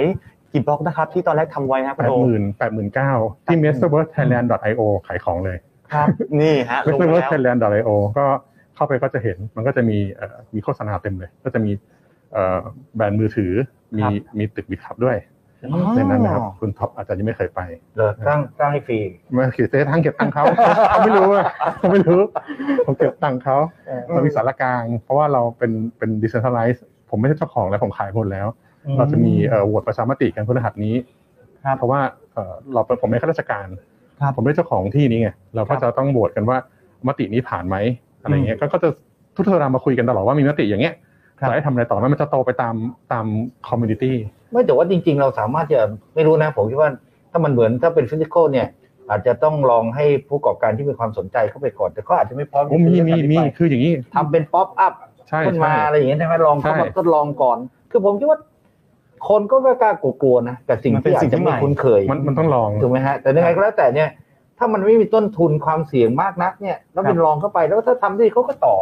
ใช่ใช่ ถ้าเป็นลอตลิเดอร์ไปก่อนนะผมว่า เพราะว่า T T T World เมื่อกี้เมื่อกี้ฟังท่านผู้ว่ามาเดี๋ยว อ่า ผมว่าจะต้องสงสัยจบงานต้องเรื่องยาว ต่อละต้องเลื่อนทำ เรื่อง กันต่อละฮะ ยาว T TAT T World World นะ เรื่ ฮะ องยาว อืม ครับก็ก็อันนี้อันนี้ต้องบอกว่าเราเราเราทำแล้วแล้วก็ลองเข้าไปดูได้นะครับ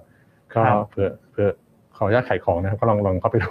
ได้ครับเดี๋ยวต้องคุณผู้ชมนะฮะอย่าเพิ่งอย่าเพิ่งออกจากไลฟ์เลย นะฮะเดี๋ยวจบไลฟ์แล้วค่อยเข้าไปดูกัน ครับ นะครับ ก็เห็นความเป็นไปได้นะฮะว่าจริงๆ ผมเชื่อว่าคนที่ดูไลฟ์อยู่เนี่ยมีหลายกลุ่มมากนะมีผู้ประกอบการ เราจะค่อยๆ ไปอย่าเพิ่งตกใจบางคนที่แบบโอ้โหฉันกำลังจะเข้าไปดิจิทัล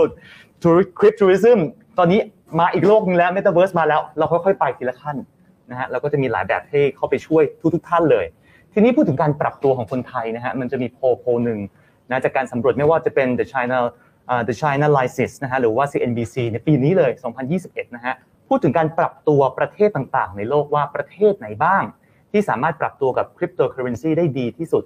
ซึ่งผลปรากฏออกมาว่าประเทศไทยของเราเนี่ยติดในท็อป 20 ด้วยนะฮะอยากอยากถามมุมมองของแต่ละท่านในเรื่องประเด็นนี้ฮะคุณท็อปครับเป็นยังไงครับดีดีพอไหมฮะท็อป 20 ตอนนี้ ครับก็จริงๆผมคิดว่าประเทศไทยเป็นหนึ่งในประเทศที่ค่อนข้างมีการพัฒนาค่อนข้างเร็วเมื่อเทียบกับหลาย ๆประเทศ ครับ แม้แต่ในเพื่อนบ้านเราในอาเซียนใช่ไหมครับ อืม เราเป็นประเทศแรก ๆ ที่ผลักดันให้มีสิ่งที่เรียกว่า Digital Asset Exchange License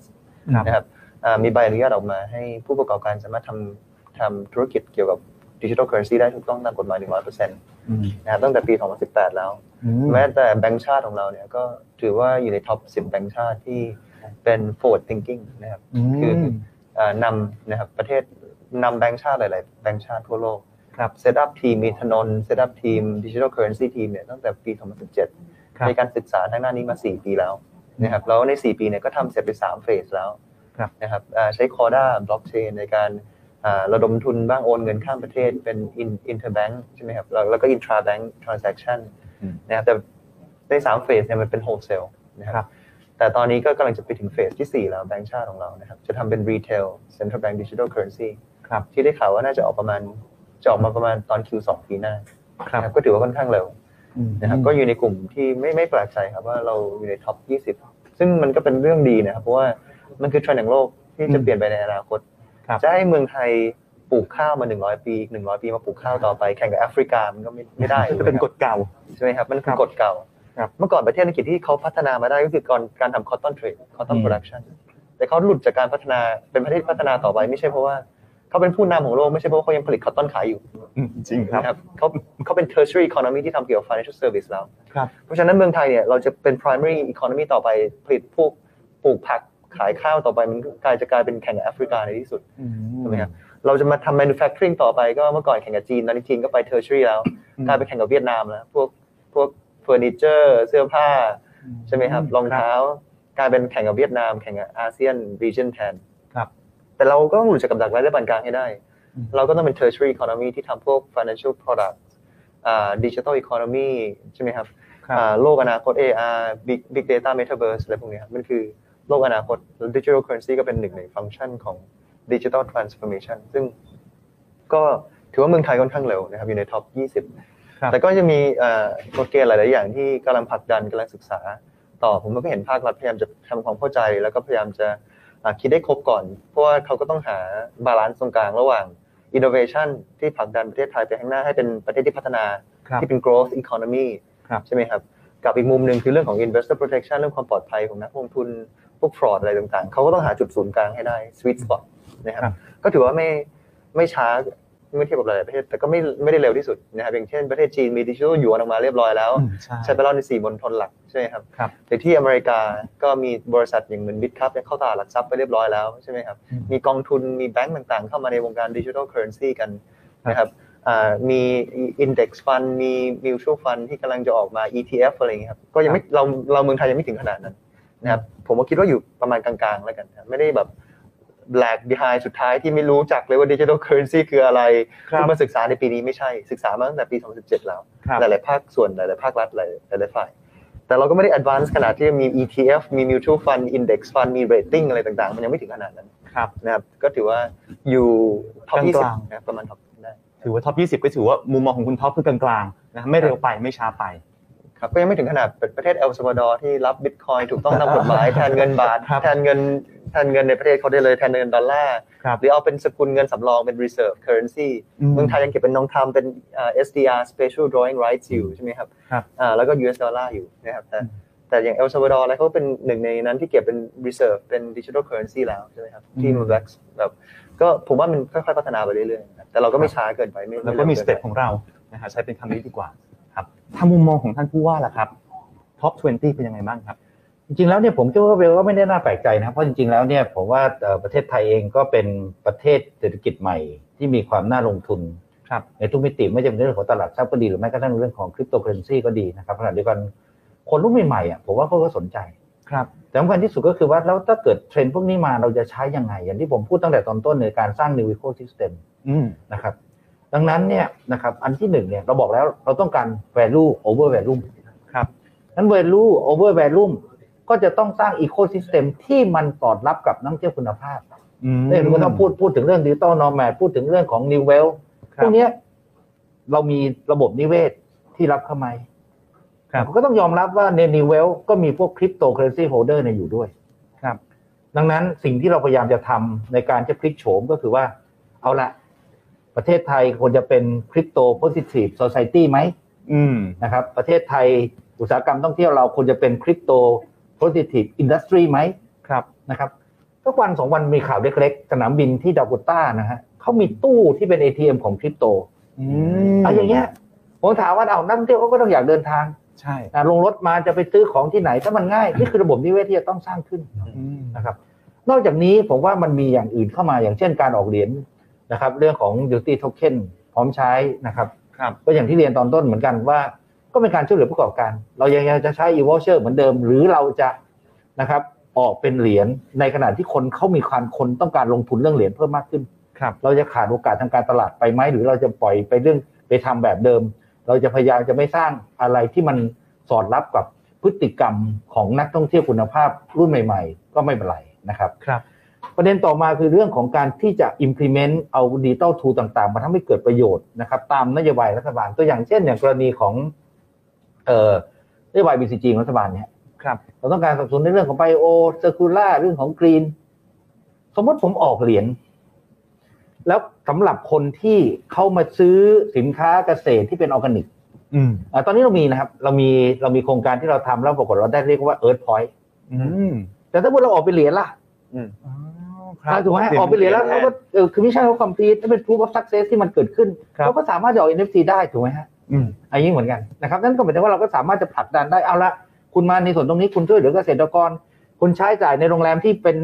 รับเหรียญเพราะโรงแรมนี้เป็นคนที่เขาให้ความสนใจกันในเรื่องของสิ่งแวดล้อมอันนี้อันนี้ผมว่าก็น่าสนใจ ครับ นอกจากนี้เนี่ยในยุทธศาสตร์ชาติ 20 ปีเนี่ยนะครับเราพูดถึงเรื่องการท่องเที่ยวเชื่อมโยงระหว่าง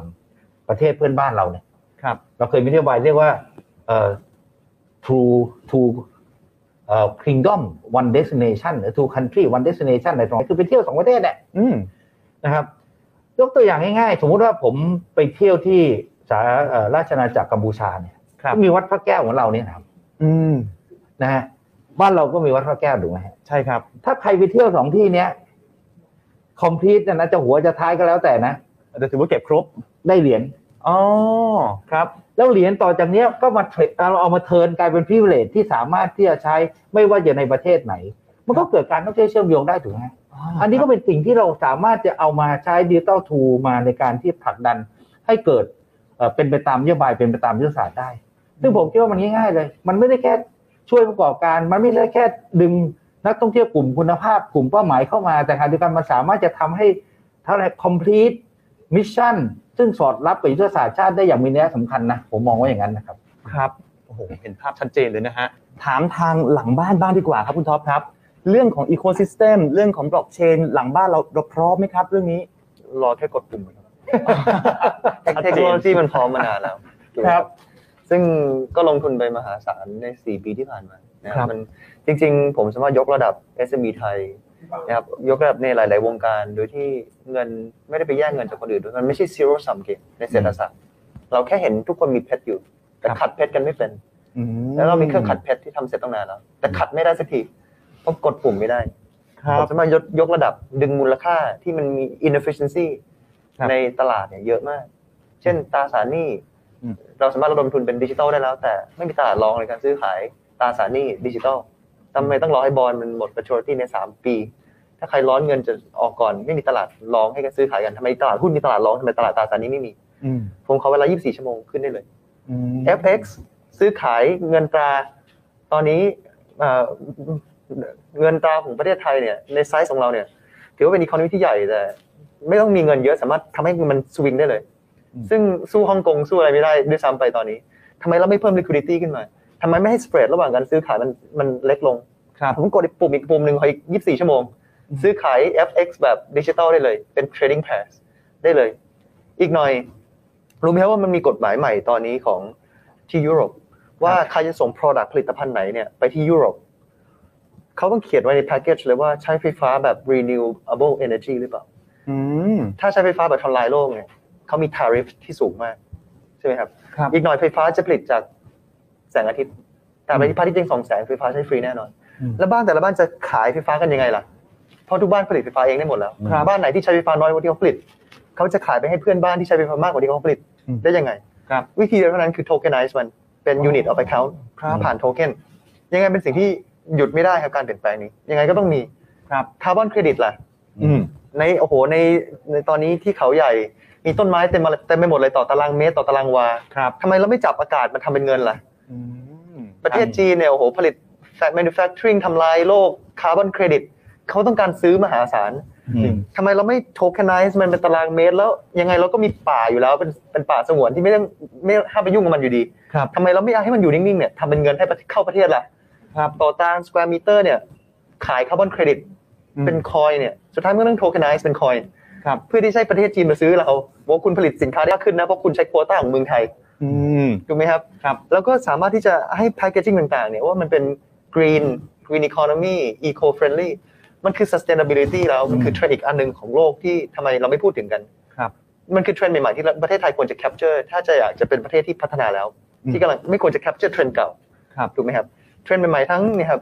ดิจิทัลนอร์แมทั้งนาโนออนเทอร์เพเนอร์ทั้ง sustainability green economy พวกเนี้ย ครับ มันสามารถแก้ไขปัญหาด้วยการทำ tokenization ทั้งหมดเลย ห แล้วเทคโนโลยีก็ไม่ใช่ไม่พร้อมนะครับ ขอ พร้อมก 24 ด ชั่วโม ปุ่ ง ม รอแค่กดปุ่มเท่านั้นเอง ครับ นะครับนี่นี่ฟังเรายิ่งตื่นเต้นนะครับ ว่าเรามีความพร้อมเราเห็นโอกาส ซึ่งเรากำลังเดินหน้ากันอยู่ด้วย นั่นคือผมว่าที่เราคุยกันเนี่ยมันเป็นเรื่องของอนาคตนะครับ คือตอนที่ผมก็บอกแล้วจริงๆแล้วประเทศไทยเนี่ยถ้าพูดถึงเรื่องการท่องเที่ยวเนี่ยเราน่าจะผ่านจุดต่ำสุดไปแล้วล่ะ อืม ถ้าเราผ่านจุดต่ำสุดไปแล้วเนี่ยมันไม่ควรมาพูดถึงเรื่องว่าเอ้าไอ้ที่ผ่านมาเอ่อขาดทุนไม่เท่าไหร่นะฮะแต่มองลงไปว่าอนาคตเนี่ย เราจะฉวยโอกาสไว้ได้ยังไง ครับ จากสิ่งที่มีความพร้อม หลายๆคนเนี่ยผมพูดตรงนะครับว่า อาจจะยังมีข้อสงสัยว่ามันได้เหรือมันเป็นไปได้หรือเปล่า นี่ฮะคนที่นั่งข้างๆผมสองคนเนี่ยทำให้เห็นแล้วว่าเขาทำในสิ่งที่บางคนอาจจะไม่ได้คิดมาก่อน ครับ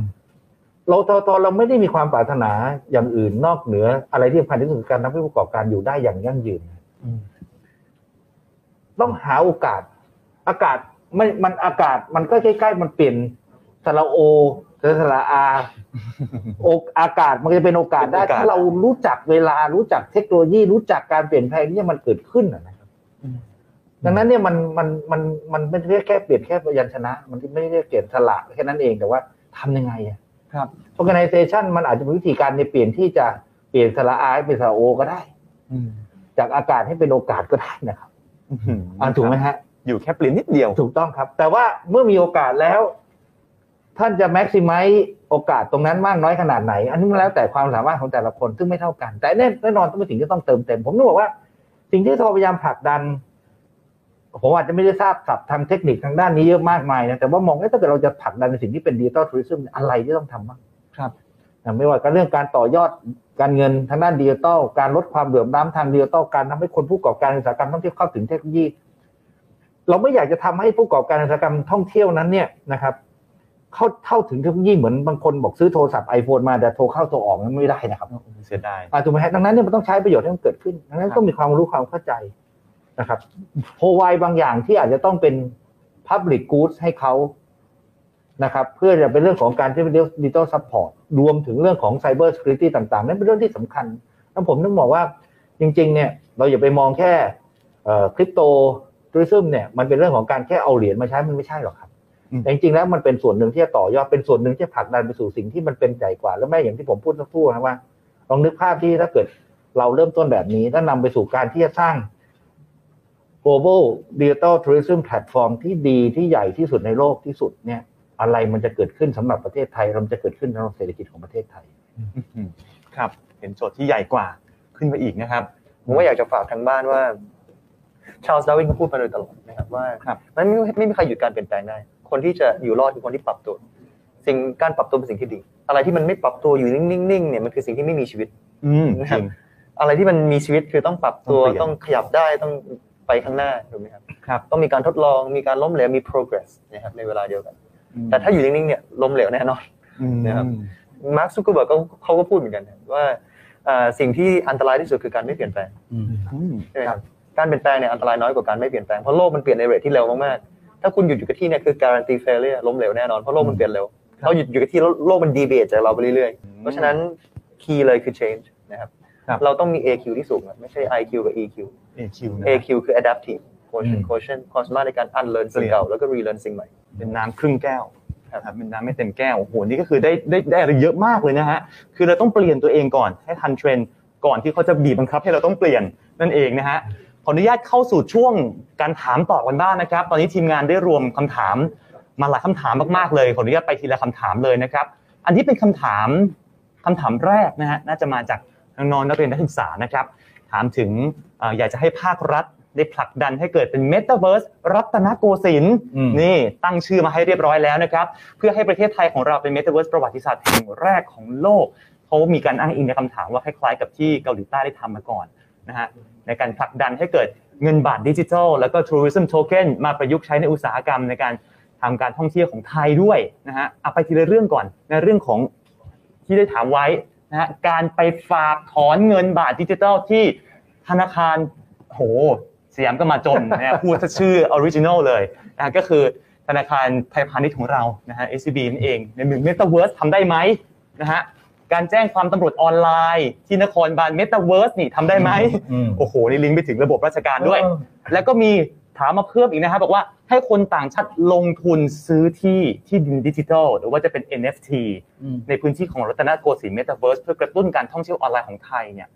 พอเป็นไปได้ไหมในสิ่งต่างๆ ที่ได้พูดมานี้ นี่นี่ขอตอบฮะ ครับ ก่อนก่อนอื่นต้องต้องชื่นชมน้องที่อาจ ที่ จะ ถาม ต้องเป็นน้องผมว่าเป็นคนที่ที่กล้าคิดเนาะ ใช่ คือต้องคิดอย่างเงี้ยนะครับ แต่คนนี้อย่างงี้ ผมบอกว่ามานะครับ ให้น้องคนเนี้ยนะครับ มาต่อยอดวิธีคิด อืม นะครับ ให้ติดต่อที่การท่องเที่ยวแห่งประเทศไทยนะผมให้ชื่อพอฝ่ายลงทุนผมเนี่ยฮะ อ๋อ พอบุญส่งคุ้มบุญนะ ครับ นะครับพอบุญส่งคุ้มบุญเนี่ยคือคือผมคิดว่าเราต้องทำให้ได้ดีกว่านี้คนจะไปเรียนแบบเขาเอเกาหลีใต้เนี่ยนะเขาก็ทำโซเมตาเวิร์กก็ทำไป แต่เราต้องคิดว่าเราจะทำยังไงให้ได้ดีกว่าเมื่อกี้โอภาสก็บอกว่าเราทำน่าจะทำได้ดีกว่าใช่ไหม ใช่ใช่ใช่ ถูกไหมฮะดังนั้นเนี่ยไอ้ที่น้องคิดมาเนี่ยมาต่อยอด และชวนคนที่สนใจมาทำให้มันเป็นจริงดีกว่า อ่าถูกไหมที่ผมว่ามันเป็นไปได้ทั้งนั้นแหละถูกไหมฮะ ครับ เมื่อกี้อย่างที่ที่เขาบอกว่า มันต้องมี A AQ ใช่ไหม Adaptive เนี่ยใช่ไหมฮะดัง ครั นั้ บ นเนี่ยเรามาช่วยกันนะครับ ดังนั้นเนี่ยเป็นไปได้ ครับ นะครับ มาช่วยกันนะครับ อย่าลืมติดต่อพอบุญส่งคุ้มบุญนะฮะ ฝ่ายลงทุนการท่องเที่ยวประเทศไทยนะครับ นะฮะติดต่อมาได้อันนี้พูดจริงๆ พูดจริง นะ ครั ฮะ บ เข้ามาขยายกันต่อเราเปิดพื้นที่เปิดเวทีให้ทุกคนมาร่วมพัฒนาชาติด้วยกันนะฮะอ่ะอีกหนึ่งคำถามนะครับ อันนี้น่าสนใจมากเลยนะฮะพูดถึงเรื่องของการแฮ็กใช่ไหมครับ ก่อนหน้านี้พูดถึงประเด็นการแฮ็กต่างๆ เข้ามาเนี่ย เป็นไปได้ไหมที่จะจัดเวทีแฮก a ทอนมาแข่งกันเลยเหรอฮะ ก็ไม่เป็นไปไม่ได้นะครับผมว่ามันจะเป็นได้หมดแหละครับ คือถ้าไม่มีเจ้าภาพเดี๋ยวเราเป็นเจ้าภาพไม่ก็ได้ครับถ้าเกิดอย่างนั้น นี่ไง พร้อมกดปุ่มเหมือนกันนะ ไม่จริง ๆ ต้องเรียนอย่างนี้ครับว่าเอ่อ ครับ ตั้งสองสามปีก่อนที่จะเจอสถานการณ์โควิดเนี่ย ครับ ตอนนั้นเนี่ยพูดถึงเรื่องของเอ่อเทคโนโลยี disruption เนาะ ครับ นะครับแล้วก็ทุกคนพูดถึงเรื่อง fintech อืม ทอทอเนี่ยเป็นหน่วยงานแรกๆร่วมกับพันธมิตรไม่ว่าจะเป็นในส่วนของเอ่อธนาคารต่างๆธนาคารออมสินธนาคาร SME Bank เนี่ยนะครับ ครับ นะครับธนาคารกรุงไทยเนี่ยนะครับรวมทั้งสำนักงานนวัตกรรมแห่งชาติก็บอกว่าเอ๊ะถ้ามันมี fintech ได้ทำไมไม่มี travel tech ไม่ได้นะดังนั้นเนี่ยเราก็เริ่มสร้าง travel tech ขึ้นมาในช่วงเวลานั้น แล้วปรากฏว่าในช่วงโควิดเนี่ยเราได้ใช้ประโยชน์จาก travel tech ที่เราเราเรียกว่าเราเรา incubate เข้ามาในช่วงประมาณสองสามปีที่ผ่านมา ไอ้อย่างนี้เป็นต้นนะครับนั้นถ้าเกิดกิจกรรมดีๆ แล้วคิดว่ามีความจำเป็นนะครับสำหรับการเติบโต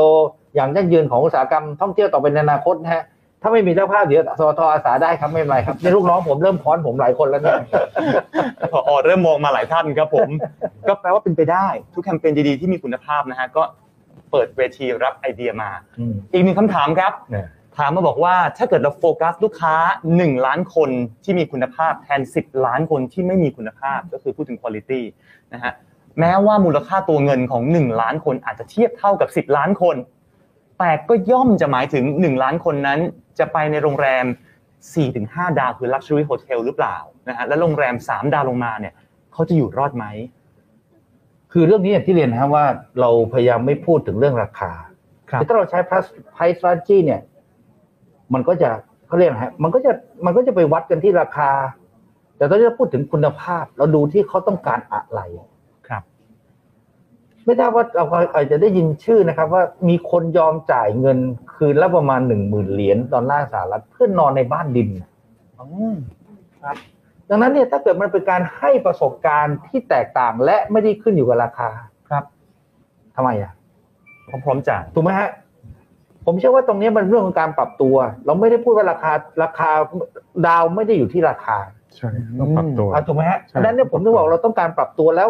เราต้องการนักเที่ยวแบบนี้ต้องนักเที่ยวบางคนอ่านบางคนคนรวยอย่างนี้ดีกว่า ครับ นั่งเครื่องบินมาอาจจะนั่งอีโคนะ อ่าจริงก็มีเยอะด้วย อ่าถูกไหมแต่ว่าเขาเขาอยากจะนอนโรงแรมดีๆ หรือบางคน อืม นะครับ นั่งเอ่อไปนั่งบิสเนสมาแต่ว่าผมชอบนอนโรงแรมแบบเนี้ยเพราะว่าเขาเขาใส่ใจอ่ะคือถ้าเราไปให้บริการขึ้นอยู่กับราคา แต่ไม่ได้บริการไม่ขึ้นอยู่คุณภาพการให้บริการที่มันยนต์ปูนพื้นฐานของ hospitality ที่แท้จริงแล้วเนี่ยผมคิดว่าสุดท้ายแล้วเนี่ย มันจะกลายเป็นเป็น more for less อืม ขายเยอะแต่ว่าได้น้อย แต่ทำไมเราไม่คิดว่าขายน้อยได้ได้ได้ได้ได้มาก มีหมู่บ้านท่องเที่ยวในประเทศญี่ปุ่น ชื่อยูฟูอิน ก็เป็นเมืองที่มีบ่อน้ำร้อนเยอะเขามีโรงแรมมาตั้งสิบแปดแห่ง ครับ ราคาสูงหมดฮะ ไม่ว่าจะฤดูกาลไหนเพราะว่าเที่ยวได้ถึงฤดูอยู่แล้ว อืม เขาก็บอกเอาทำไมไม่ลดราคา อะไรเงี้ยเขาบอกเขาไม่ลดอ่ะเขาก็อยู่อย่างเงี้ยนะครับถ้ามาไม่ทันก็ปีหน้าก็มา เดือนหน้าก็มา ของเราก็เหมือนกัน ผมถึงบอกว่าอยากจะให้ให้ความสำคัญกับในเรื่องของพฤติกรรมนักเที่ยว หาโซลูชันหานวัตกรรมขึ้นมา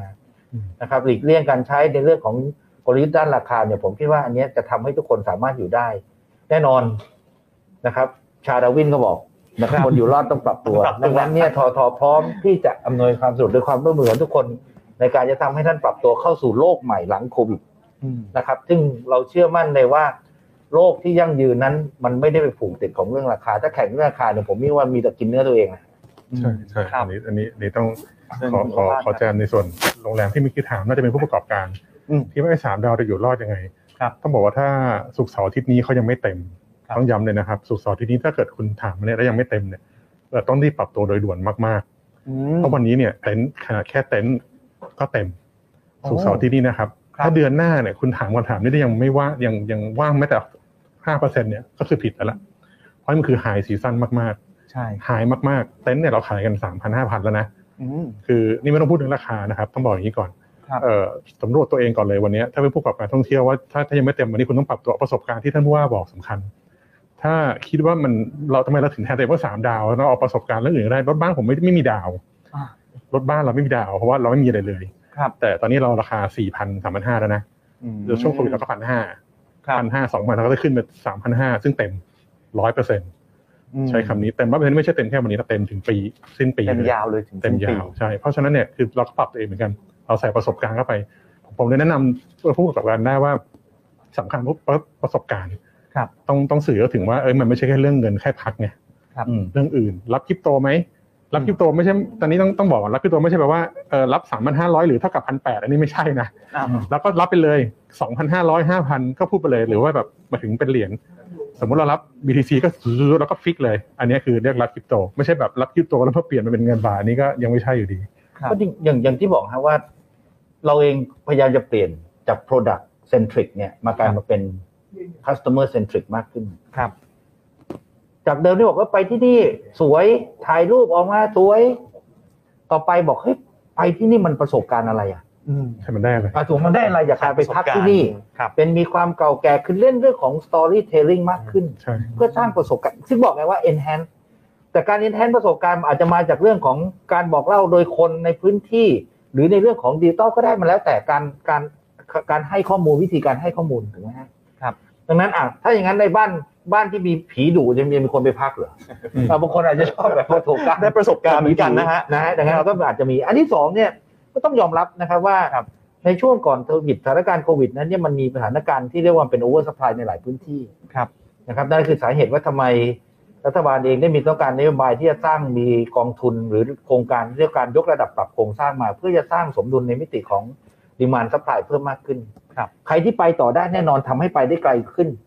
ใครที่ยังอาจจะต้องปรับตัวก็ปรับตัว อืม นะครับ ใครที่ปรับตัวไม่ได้ก็ต้องเปลี่ยนแปลงก็ต้องเปลี่ยนแปลง แต่ทุกอย่างบนพื้นฐานของอะไรดีมานซัพพลายที่ขึ้นอยู่บนพื้นฐานของพฤติกรรมนักท่องเที่ยวเป็นเรื่องสำคัญนะครับ ครับนะ ผม ก็ ผมอยากจะแอดอีกนิดหนึ่งด้วยครับ เชิญครับ อ คุณท็อป การที่เราประกาศรับถ้าอยากจะประกาศรับคริปโตเนี่ยเป็นเอ่อใช่ไหมครับ มันไม่แปลว่าไม่ได้แปลว่า เราต้องเลิกรับบัตรเครดิต หรือเลิกรับเงินบาทนะครั ใช่ บ ไม่ได้ ใช่ เปลี่ยนไปหมดเลย มัน ใช่ ไม่ได้แปลว่าเรา ครอบเลิครัวกรับดอลลาร์นะครับ เราเพิ่มถูกไหมฮะ มันเป็นการ nice to have เป็น additional option อืมอืม ไม่ใช่แปลว่าพอเรารับคริปโตปุ๊บฉันจะไม่รับเงินบาทจะไม่รับบัตรเครดิตแล้ว ครับ แปลว่านักท่องเที่ยวที่เป็น traditional tourist ก็ยังมาได้หลังโควิด ใช่ จริงครับ นะครับมันไม่ได้น้อยลงแต่แค่เราหาจุดแข็งเพิ่มขึ้นในการเอาคนที่มีเงินเยอะๆเนี่ย ใช่ เข้ามาจ่ายเงิน เพื่อที่จะมี trickle down effect อืม ถึงทุกคน อืม เพราะฉะนั้นมันไม่ใช่ either or อย่าคิดว่าเราต้องเลิกรับบัตรเครดิตทุก อืม ทุกอย่างเหมือนเดิม ช่องทางแต่เดิม แค่ อยู่ มีมากขึ้น มีมากขึ้นโดยที่ไม่กระทบใคร อืม นะครับแล้วเทรนด์ที่มันเปลี่ยนไปอย่างแรกก็คือในเมื่อถ้าเรา attract new wealth แล้วเนี่ยเราต้องเข้าใจกลุ่ม new wealth ก่อนว่าเป็น gen alpha กับ gen y อืม และเหตุผลที่ Airbnb รุ่งเรือง แล้ว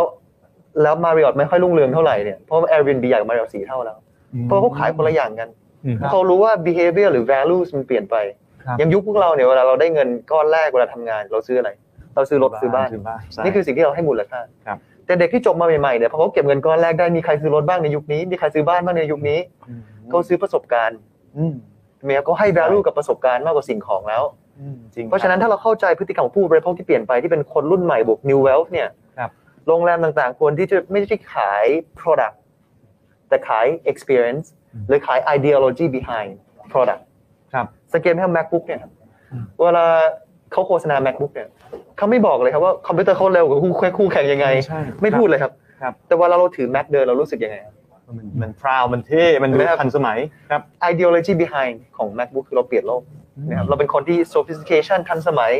ใช่ไหมครับ หรือ n i กี้เนี่ยเป็นบริษัทที่ดีมากๆ ที่เป็นตัวอย่างที่ดีมาก เป็นบริษัทแค่ขายรองเท้าเนี่ยครับแบบ ครับ ทุกคนก็ทำได้ อืม แต่ถามจริงๆในในที่ขายอะไร เขาขายรองเท้าหรือเปล่า การตลาดเขาคืออะไรครับเขาคือ honor grade athletes อืม ครับ national hero ครับ นี่คือเขาขาย ideology behind อืม ไม่ใช่ขายแค่รองเท้า มองภพ การท่องเที่ยวเหมือนกัน ครับ นะครับอีกหน่อยเนี่ยเราจะขายแค่ห้องสี่เหลี่ยมที่เป็น comfort เตียงธรรมดามันไม่ใช่ อืม มันต้องมี ideology behind มี experience มี values อื่น ที่เหมาะกับพฤติกรรมของผู้บริโภคที่เปลี่ยนไปในอนาคต อืม แต่ถ้าเรายังปรับตัวไม่ได้ก็ไม่ได้แปลว่าเราจะต้องหยุดรับบัตรเครดิต หรือหลับหยุดรับเงินสด ครับ มันเป็นแค่ additional option ที่มีเสริมขึ้นมาเพื่อที่จะดึง new wealth เข้ามาใช้จ่ายมากขึ้น ครับน่าจะชัดเจนเลยจากมุมมองของทั้ง 3 ท่านแล้วนะฮะ เพราะฉะนั้นเนี่ยมันเป็นการเพิ่มช่องทางขึ้นมานะครับไม่ว่าจะคุณจะกี่ดาวก็แล้วแต่คุณล้วนมีประสบการณ์ที่ดีนะที่สามารถรองรับนักท่องเที่ยวที่เป็นกลุ่มของคุณได้นะครับ อีกหนึ่งคำถามครับ ขออนุญาตอ่านตามคำถามเลยนะฮะเขาบอกว่าการที่ใช้คริปโตเนี่ยดึงนักท่องเที่ยวต่างชาติ ยังคงเป็นวิธีพึ่งพานักท่องเที่ยวต่างชาติมากไป ซึ่งสถานการณ์โควิดจนถึงตอนนี้เนี่ยการเดินทางระหว่างประเทศยังมีปัญหาอยู่ และในอนาคต uncertain risk นะฮะแบบนี้ก็จะมีโอกาสถี่ขึ้นไหม อืม เขาก็เลยถามนะครับบอกว่านอกจากการส่งเสริมให้ผู้ประกอบการไทยเนี่ยใช้คริปโตมากขึ้นแล้ว ทางทททมีแผนอะไรที่จะช่วยให้คนไทยได้มากขึ้นอีก ในฐานะนักท่องเที่ยวที่ยังขาดความเข้าใจ ให้หันมาใช้คริปโตด้วยไหมคะนะฮะอันนี้คำถามจากเขาเลย ครับ เพราะปัจจุบันสังคมไทยยังเป็นอ่า contactless อยู่นะฮะในขณะที่แถบยุโรปเนี่ยก็มีการใช้บัตรรูดใบเดียวจบแล้ว เอ่อที่จริงเรื่องนี้ต้องเรียนนะครับว่าเอ่อการพึ่งพาตลาดต่างประเทศเนี่ยถ้าดูจากตัวเลขปี62เนี่ยสองในสามมาจากต่างประเทศ ครับ แต่เราพึ่งในแง่ของจำนวนเนี่ยมากสัดส่วนที่ประมาณสัก64เปอร์เซ็นต์นะที่เป็นรายได้ขณะเดียวกัน36เปอร์เซ็นต์เนี่ยมาจากในประเทศดังนั้นในระยะสั้นสถานการณ์โควิดโอ้แน่นอนเนี่ยทุกคนทราบการเดินทางระหว่างประเทศยังมีข้อจำกัดอยู่เพราะว่าโควิดทำทั้งในเรื่องของห้ามเดินทางห้ามเคลื่อนย้ายคนห้ามรวมคนจำนวนมากนั่นคือสาเหตุว่าทำไมเราต้องถึงเรียนว่าใช้เป็นทฤษฎีหนูอ้วนอ่ะ คือแมวสีแรกต้องจับหนูตัวใหญ่เอามาก่อน ครับ ดังนั้นเนี่ยถ้าสมมุติว่าเราเอาเป็นเซกเมนต์เข้ามา อย่างตัวเลขการใช้จ่ายตอนนี้ปัจจุบันถ้าเป็นปี 62 ต่อคนต่อทริปเนี่ยอยู่ที่ประมาณสัก 47,000 ตอนเราทำแซนด์บ็อกซ์ที่ภูเก็ตเนี่ย ครับ ตัวเลขขยับมาเฉลี่ยเป็น 61,000 นะนั้นถ้าเกิดเราสามารถเพิ่มขึ้นมา ตัวเลขเพิ่มขึ้นมาว่า spending per trip เพิ่มขึ้นมาปุ๊บเนี่ยเราก็สามารถลดการพึ่งพาจำนวนได้ ครับ ในระยะสั้นที่เรายังไม่สามารถเดินทางเข้ามาประเทศได้ แต่ในขณะเดียวกันรายได้มันก็จะเพิ่มพูนขึ้นจากนักท่องเที่ยวคุณภาพ หรือแม้กระทั่งอย่าง health and wellness เนี่ยมาเพื่อการท่องเที่ยวเชิงสุขภาพเกินรักษาพยาบาลเนี่ยตกคนละประมาณหนึ่งแสนบาท ครับ นะครับ ก็จะได้ประมาณก็เท่ากับพูดง่ายๆว่าเอา health and wellness มาหนึ่งคนเนี่ยก็เท่ากับเลเชอร์ประมาณสักสองคน นะครับหรือแม้กระทั่งอย่างกรณีที่รัฐบาลพูดที่ผมพูดตอนต้นที่เรียกว่าโฟร์เพอร์ซนา ครับ แต่พวกเพนชั่นเนอร์นะครับนิวเวลนะครับดิจิตอลนอร์แมดรวมทั้งในส่วนของทางที่เป็นพวกสเปเชียลิสต์ต่าง ๆ เนี่ยเขาพูดง่ายๆว่าถ้าคนเหล่านี้มีค่าใช้จ่ายแค่ปีละสามแสนบาทเนี่ยก็เดือนละประมาณสองหมื่นสองหมื่นบาท เอ้ยเท่าไหร่สองหมื่นกว่าบาทใช่ไหมครับ เอามาล้านคนได้เท่าไหร่นะสามแสนล้านก็เท่ากับรายได้เกือบปีนี้ทั้งปีนะ อ่าสมมติอย่างเงี้ยนะครับนี่คือสิ่งที่เราคิดนะครับอันเดียวกันถ้ามามองในประเทศแน่นอนการใช้คริปโตเคอเรนซีอย่างที่เรียนฮะว่าทฤษฎีหนูอ้วนผมเนี่ยแมวสีอะไร ขอให้มันจับจับหนูได้แต่ผมเอาหมดแหล้วครับ ครับ นั้นการที่จะกระตุ้นการเชื่อในประเทศสุดท้ายก็คือการสร้างรายได้ การสร้างรายได้มีอยู่สามทาง อันที่หนึ่งก็คือเพิ่มความถี่เพิ่มรอบในเศรษฐกิจแบบเนี้ยนะครับก็คงจะต้องเพิ่มรอบแต่ว่าพอราคาน้ำมันขยับขึ้นมานี่ก็อาจจะต้องเอ่อติดตัว question mark สักนิดหนึ่งว่ามันจะเพิ่มรอบได้มากน้อยขนาดไหนถ้าเกิด เอ่อการเดินทางยังเป็นทางรถยนต์อยู่นะครับและแน่นอนเครื่องบินเองก็ทำให้ค่าตั๋วมีหลายอย่างสูงขึ้นนะครับ อันที่สองคือการเพิ่มระยะเวลาพำนักถูกไหมครับ ดังนั้นเนี่ยถ้าเกิดเป็นประสบการณ์แบบเดิมที่แบบเดิมๆแต่ไม่ใช่ประสบการณ์ใหม่ ครับ เขาก็จะอยู่เท่าเดิม แต่ถ้าเกิดเราสามารถจะขายเป็น storytelling เขามีประสบการณ์ที่เขาจะเพิ่มพูนจากการพักนานขึ้น มันก็มีรายได้ที่เพิ่มมากขึ้น อันที่สามคือการ spending ถ้าเขาเราเพิ่มอำนาจในการซื้อให้กับเขาอาจจะโดยผ่านคริปโตเลยก็แล้วแต่เนี่ยเขาก็ spend more อะครับนั่นนี่คือการสร้างรายได้ที่จะเกิดขึ้นนะครับ จากการที่เราปรับเปลี่ยนในการพลิกโฉมครับ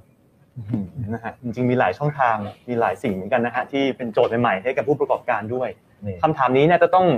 ถามทาง โลขายแพง เมตาเวิร์สไทยแลนด์ เฟสสองขายแพง ขายเฟสสองเมื่อไหร่ ตอนนี้ราคายังสูงเขาบอกว่าอย่างนี้ค เอา รับ ประกาศลดราคาเลย คือคืออย่างนี้ครับเอ่อผมไม่ใช่ตอนนี้เราไม่ได้เจ้าของที่นะ คือคือคือเราไม่ได้เป็นคนควบคุมราคา เพราะว่าเอ่อมันเป็นเมตาเวิร์สของทุกคนนะครับ เพราะว่าอย่างผมจัดงานลอยกระทงวันที่แล้ว อืม เอ่อที่ผ่านมายังต้องไปเช่าที่เลยประกาศเช่าที่ติดคลองแสนแสบก็จะมีคนเสนอที่มาเต็มเลยเพราะเราต้องการลอยกระทงในคลองแสนแสบที่ทองหล่อเราไม่มีที่เราขายหมดแล้ว เราเราต้องเช่าที่ คือคืออันเนี้ยจะบอกว่าเอ่อเฟสสองเนี่ยเราเราเปิด ซึ่งก็ยังไม่ได้ราคาแพง เพราะว่าก็จะอยากให้มันมันเกิดจากการค่อยๆโตไปจริงๆแพงไม่ใช่ไม่ใช่ผมเป็นคนตั้งราคา ผมไม่ได้ได้เงินตรงนั้นนะครับ ต้องต้องเรียนก่อนว่าเออเราขายแค่แค่สามดอลลาร์แล้วก็จบ ที่เหลือที่มันไปไปห้าสิบดอลร้อยดอลหรือเป็นหมื่นทุกวันเนี้ย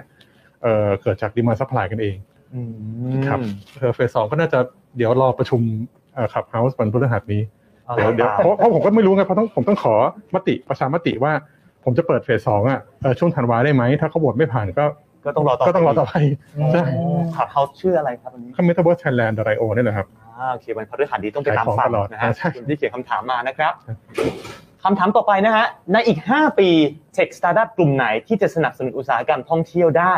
นอกจาก FinTech ถามคุณท็อปบ้างถ้าเกิดอย่างนั้น คุณท็อปครับ ใช่ไหม ใช่ครับ ก็จริงๆ มันมีหลายกลุ่มที่เมื่อกี้เพิ่งพูดไปอย่าง Silver Age ก็คือ medical tourism อ่า Startup ใช่ใช่ครับ ที่เรามีทั้งทะเลสวยทั้งภูเขาดี ครับ มาทำฟันบวกภูเขาทะเลยังถูกกว่าอยู่ที่ดูไบเองอีก อืม ทำแค่ฟันอย่างเดียว ครับ ใช่ไหมครับมารักษาตัว recover อากาศก็ดีในเขาใหญ่อะไรอย่างเงี้ยครับ price to quality ratio ก็ดี วัฒนธรรมไทย meditation trip ใช่ไหมครับ อย่าง Steve Jobs ก็มามาไปไปวัดนะ entrepreneur ต่างๆ ก็เบ r ร์น u t กันก็อยากจะมาพักผ่อนแบบ meditation มานั่งทำสมาธิ นะครับแล้วก็มีวัฒนธรรมที่ที่ค่อนข้างจะเด่นทางด้านทางด้านนี้อยู่แล้วนะครับ medical tourism ก็ได้นะครับเป็นอีกเซกเตอร์หนึ่งหรือแม้แต่ tourism tech เองอะ อืม อีกหน่อยเราสามารถที่จะมีเป็น peer to peer guide tour ก็ได้ อืม ได้ไหมครับ จริง เปิดเป็นแอปหนึ่งถ้าสมมติผมบอกผมไม่อยากจะไปกับทัวร์ที่แบบมาที่แบบ 30 ครอบครัวต้องมานั่งขึ้นรถบัสรอ ครับ ผมมาแค่คนเดียวอยากจะมีเพื่อนอีกแค่คนหนึ่งที่ อืม อยู่ที่แอเรียนี้มาทั้งชีวิตของเขา 30 ปี อืม ม เขาจะรู้อะไรบางอย่างมี history อะไรบางอย่างที่เขาเป็นคนโลเคอลที่รู้จริงๆ ครับ ฉันอยากจะเดินกับเขาแค่สองคน เป็นนาโนทัวร์ ใช่ไหมครับนาโนทัวร์ใช่ไหมครับก็เป็นอีกไอเดียหนึ่งที่พอมาเปิดว่าเป็น Google Map เลยว่าใครอยู่ใกล้ฉัน อ๋ ใช่ไหมครับก็จ่ายเป็นเดย์ทริปแล้วเขาก็คนที่ตกงานกันแต่ฉันฉันอยู่ในแอเรียนี้มาทั้งชีวิต อืม จังหวัดนี้มาทั้งชีวิตเนี่ย รู้ดี รู้ทุกซอกทุกมุมหลับตาเดินได้หมดแล้วเนี่ย ครับ ทำไมฉันจะอยู่กับคนนี้ทั้งวันไม่ได้โดยการ ใช่ ให้เป็นไกด์ทัวร์ได้เนี่ยอันนี้ก็เป็นอีกเป็นอีกเอ่อ อีกมุมมอง สตาร์ทอัพหนึ่งที่สามารถทำได้มันมีไอเดียใหม่ ๆ ที่สามารถทำได้ในการยกระดับนะไม่ว่าจะเป็นอีกหน่อยเรื่องของการปลูกผักทำปลูกข้าวพวกนี้ครับ ที่ญี่ปุ่นเนี่ยเขาชาวนาญี่ปุ่นเนี่ยเขาขายของจากการปลูกผักปลูกข้าวเนี่ยน้อยกว่าต่อตารางเมตรนะครับ ครับ ต่อเป็นการแบบเป็นทัวริซึมอะครับที่ไปเที่ยวนาไปเที่ยวขายประสบการณ์มากกว่า อืม ใช่ไหมครับเรามีนาชั้นนาระดับ ขั้นบั ชั้น นได อะไรที่ขั้นบันไดที่เชียงใหม่ที่อะไรที่มีสตอรี่ที่มี history อืใช่ ทำไมเราไม่เพิ่มมูลค่าต่อตารางเมตรทางด้านอื่นล่ะ โอ้จริง ถูกไหม ค ค รับบรัพวกนี้เป็นสตาร์ทอัพใหม่ๆที่เกิดขึ้นได้ทั้งหมดเลย ครับวันนี้ถ้าเกิดคนฟังอยู่นี่คือเกิดไอเดียทำได้เลยนะฮะเนี่ยนะครับคนตรงนั้นเนี่ย ก็นะคไม่รู้ รับ จะรอทำไมก็ทำไปเลยครับผมว่า แล้วกัน จริงครับต้องว่าครับอ่ะคำถามต่อไปนะฮะคำถามที่ห้าแล้วครับ อันนี้เขาบอกเขารอเลยครับ เออ รู้ว่าฮะ ก็ต้องเรียนนะครับว่าสิ่งที่เราพูดกัน ไม่ว่าจะเป็นเรื่องของเททีคอยทีเวิลด์ในเนี้ยก็คือเป็นเรื่องสิ่งที่ทอทออยากจะเห็น ครับ เป็นอนาคตอันใกล้ที่คิดว่าเราคงจะต้องพยายามที่จะต้องเอ่อทำให้มันเกิดขึ้นเพื่อรองรับการเปลี่ยนแปลงในอนาคต ครับ นะครับ ดังนั้นเนี่ยเอ่อเมื่อเกิดขึ้นมาอย่างที่บอกว่าเป็นเรื่องอนาคตอันใกล้เนี่ยก็รอได้เลยครับตัวคงจะสามารถเรียนนั้นแล้วก็ในราคาเวิร์ดแกนี้ก็พูดคุยอย่างต่อเนื่องนะครับไม่ว่าจะเป็นในส่วนของเรกเลเตอร์เองหรือทางกระทั่งบิดครับเองนะครับก็ก็คุยกันอยู่นะครับ ครับเรากำลังทำงานอยู่ ครับ นะฮะกำลัง working on อยู่นะฮะในการ airdrop นั่นเองนะครับ merchant payment gateway ของ bit ครับใกล้เสร็จหรือยังครับ มีตามงานด้วย อืม มีตามงานอ่ะ ครับ ตามงานครับ ก็จริง ๆก็มีหลายผู้ประกอบการหลายคนขายคอนโดขายรถได้ อ๋อ เพราะเพราะเพราะมาพาร์ทเนอร์กับเรา ครับใช่ค คื รับ อ New Wealth เนี่ยมันไม่ใช่แค่คริปโตโฮด้วยข้างนอกนะครับ อืม ในส่วนความจริงเมืองไทยเนี่ยบริษัทผมสร้างเศรษฐีใหม่เยอะมากนะครับใน 8 ปีที่ผมอยู่ในวงการมาสอง อืม บริษัท อืม เพราะบิตคอยมันโตขึ้นหลายหลายเกินหลายหลายหมื่นหลายแสนเปอร์เซ็นต อืมใช่ครั ใช่ บ ไหมครับเศรษฐีใหม่เยอะมาก แล้วเขาก็เป็นกลุ่ม New Wealth ในเมืองไทยที่เป็นลูกค้าบิ๊กครับทั้งหมด อืม เพราะทุกคนที่มาพาร์ทเนอร์กับเราเนี่ยสองสามล้านคนที่เป็นลูกค้าเราเนี่ยเขาเป็นบิ๊กสเปนเดอร์ที่สุดของประเทศอ่ะ อืม จริงไหมครับเขาขายคอนโดได้มากขึ้น ขายรถได้มากขึ้น รถหรูอะไรต่างๆ ก็มาพาร์ทเนอร์กับเรา ครับ คอนโดแทบจะทุกแบรนด์เนี่ยมา มาติดต่อ มาพาร์ทเนอร์กับบิ๊กครับ ครับ ซึ่งมันก็จะมีมีเป็นเฟสครับอีกหน่อยก็คือจะมีหลายๆวงการเข้ามามากขึ้น เพื่อที่จะกระจายรายได้ตรงนี้ให้เข้าถึงทุกคนเพิ่มยอดขายได้มากขึ้น จริงๆก็จริงๆก็มีทำแบบเป็น transaction ที่ประสบความสำเร็จไปแล้ว แต่เราก็กำลังจะแค่เหลือแค่ scale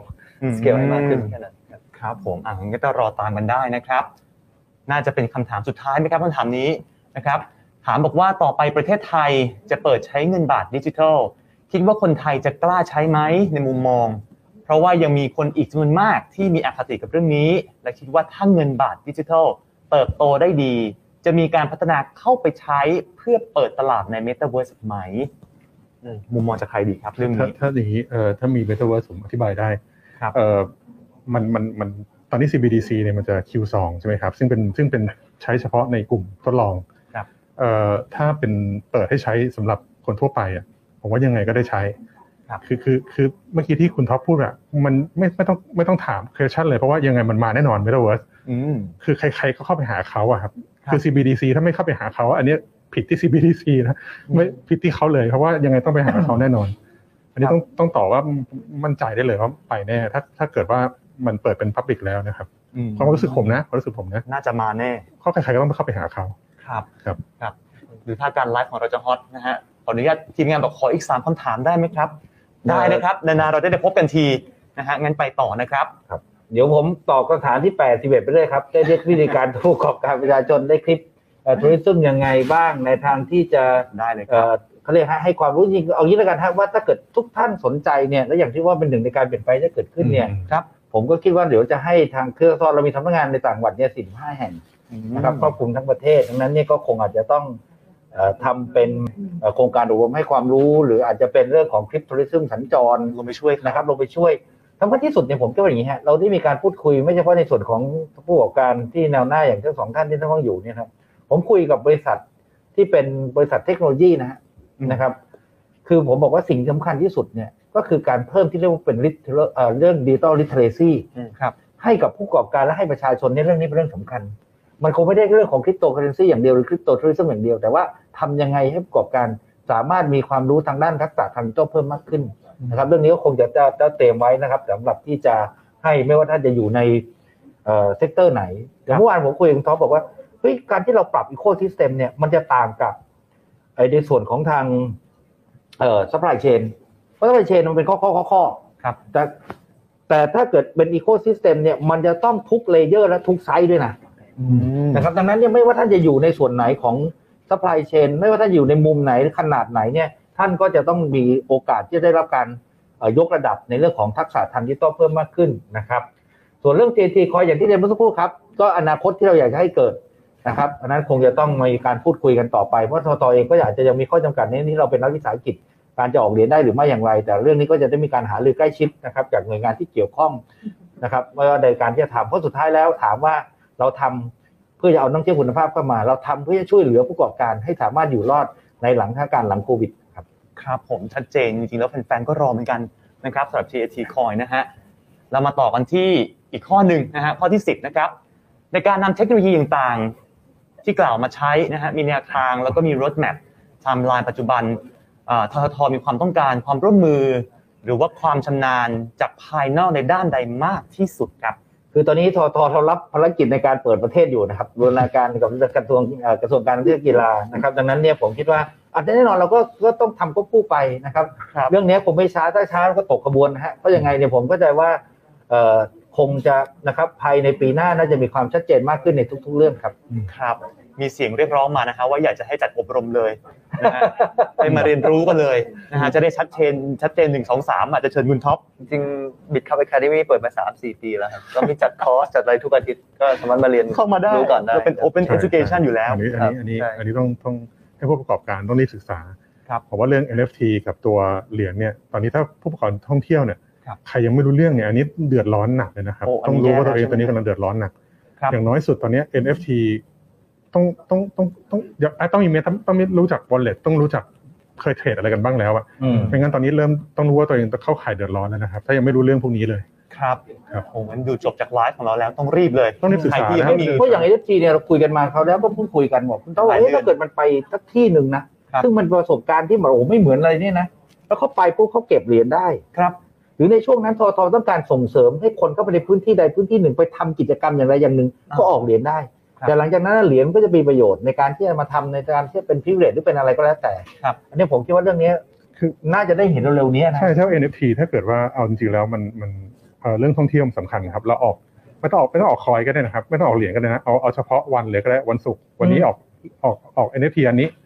เอ่อวันที่ยี่สี่คริสต์มาสลองออกอันหนึงเฉพาะเนี้ยของเรา ครับ แล้วก็ต้องลองขายเลย ขายราคาเนี่ยเท่าเท่าเนี้ยแล้วลองดูมีจะมีคนซื้อไหมเพราะว่าอันนี้ลองได้ไม่เสียหายเพราะว่าไม่อย่างที่คุณท็อปบอกมันแค่เพิ่มเองอย่างเดินยังรับอยู่ เราก็แค่บอกว่าเราวันเนี้ยโรงแรมเนี้ยเราออก NFT เป็นวันๆปกติเราออกเป็น voucher ใช่ไหมครับ ครับ ออกเป็น NFT รับไปเปิดขายเลย ไม่แต่ว่าผมยังบอกเคยคุยกับเขาแล้วก็เห็นด้วยว่าการออกเอฟทีเนี่ยมันต้องออกบนเป็น experience base อะ อืม อืมอืมอืม เอาถูกไหมหรือกรรมการเป็นคือเอางี้ดีกว่าคือตอนเนี้ยใครไปที่ไหนเนี่ยนั่งเที่ยวอย่างเงี้ยไปถ่ายรูปถ่ายปุ๊บปุ๊บโพสต์ลงโซเชียลมีเดีย ครับ แต่ต่อไปเนี่ยมันไม่ใช่แล้วมันไม่ใช่แค่ความภูมิใจที่ได้มาถ่ายรูปแล้วก็ไปโพสต์บนโซเชียลมีเดียแต่มันต้องทำให้โลกเห็นนะว่าคุณได้คอมพลีทอะไรบางอย่าง มันเคยมันมีศูนย์อนุรักษ์พันธุ์สัตว์ในทวีปแอฟริกานะครับ เขาบอกถ้าเกิดใครไปปฏิบัติงานในการดูแลรักษาพันธุ์สัตว์ไม่ให้สูญพันธุ์เนี่ยเขาให้แจกเหรียญในวิธีนะ โอ้ได้ประสบการณ์อีก เออ อืม เนี่ยอย่างเราเนี่ยทำไมเราไม่ไปทำนะใช่ไหมฮะ ครับ ไปอาบน้ำช้างเลยอะไร า ได้ ไป เหรียญ ทำอะไรช้างหรือไม่ก็มันใช้ได้หลายอย่างนะ ผมว่ามันเป็นเหรียญของความภูมิใจแล้วมันไม่เหมือนคนอื่นเนี่ยจากประสบการณ์ที่มันเกิดขึ้นกับตัวเขาเองนะ อืมจริงค ครับ นอื่นไม่สามารถจะไปทำก็ได้ ครับ นะครับครับที่เราคุยกัน โอ้เป็นไอเดียที่น่าจะพัฒนาต่ออีกเยอะเลยนะฮะคำถามสุดท้ายครับ เป็นคำถามที่ถามมาทางคุณท็อปนะครับ บอกว่า BitCup จะเปิด BitCup NFT Market อย่างเต็มรูปแบบตอนไหนครับ ก็พอมาตั้งแต่ปีที่แล้วครับ แต่ก็ยังกดปุ่ม ไม่ได้พอกดไม่ได้ก็ไปอยู่ที่ OpenSea ตอนนี้ตลาดคือประมาณ 20 บิลเลียนดอลลาร์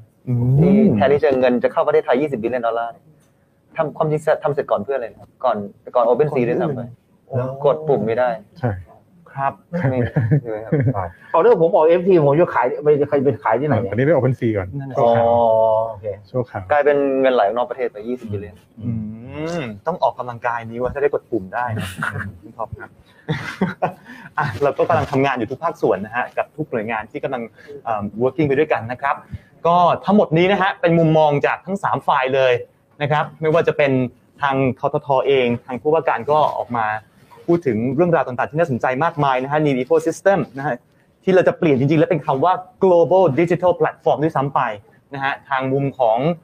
ดิจิทัลเคอร์เรนซีทางคุณท็อปก็ได้แชร์มุมมองไปอีกมากมาย แล้วก็แบ่งไอเดียด้วย แนวคิด AQ ต่างๆ ที่เราจะต้องพัฒนาต่อไป และก็มุมของผู้ประกอบการนะฮะอย่างคุณโอภาสนะครับที่ได้ transform บริษัทตัวเอง แล้วก็มีวิชั่นที่จะก้าวไปก่อนที่หลายๆคนจะเริ่มทำตามด้วยซ้ำไปนะฮะไม่ว่าจะเป็นเรื่องของ Bitcoin หรือว่า Metaverse ก็แล้วแต่ หลายสิ่งหลายอย่างที่เรามาพูดคุยนี้เป็นเรื่องของอนาคต แต่ว่าเป็นอนาคตอันใกล้จริง ๆ แล้วมันก็กำลังจะเกิดขึ้นแล้วในอีก บางทีเรียกว่าระดับวินาทีด้วยซ้ำไป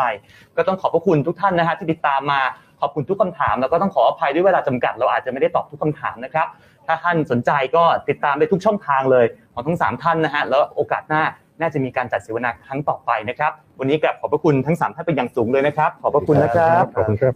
ครับ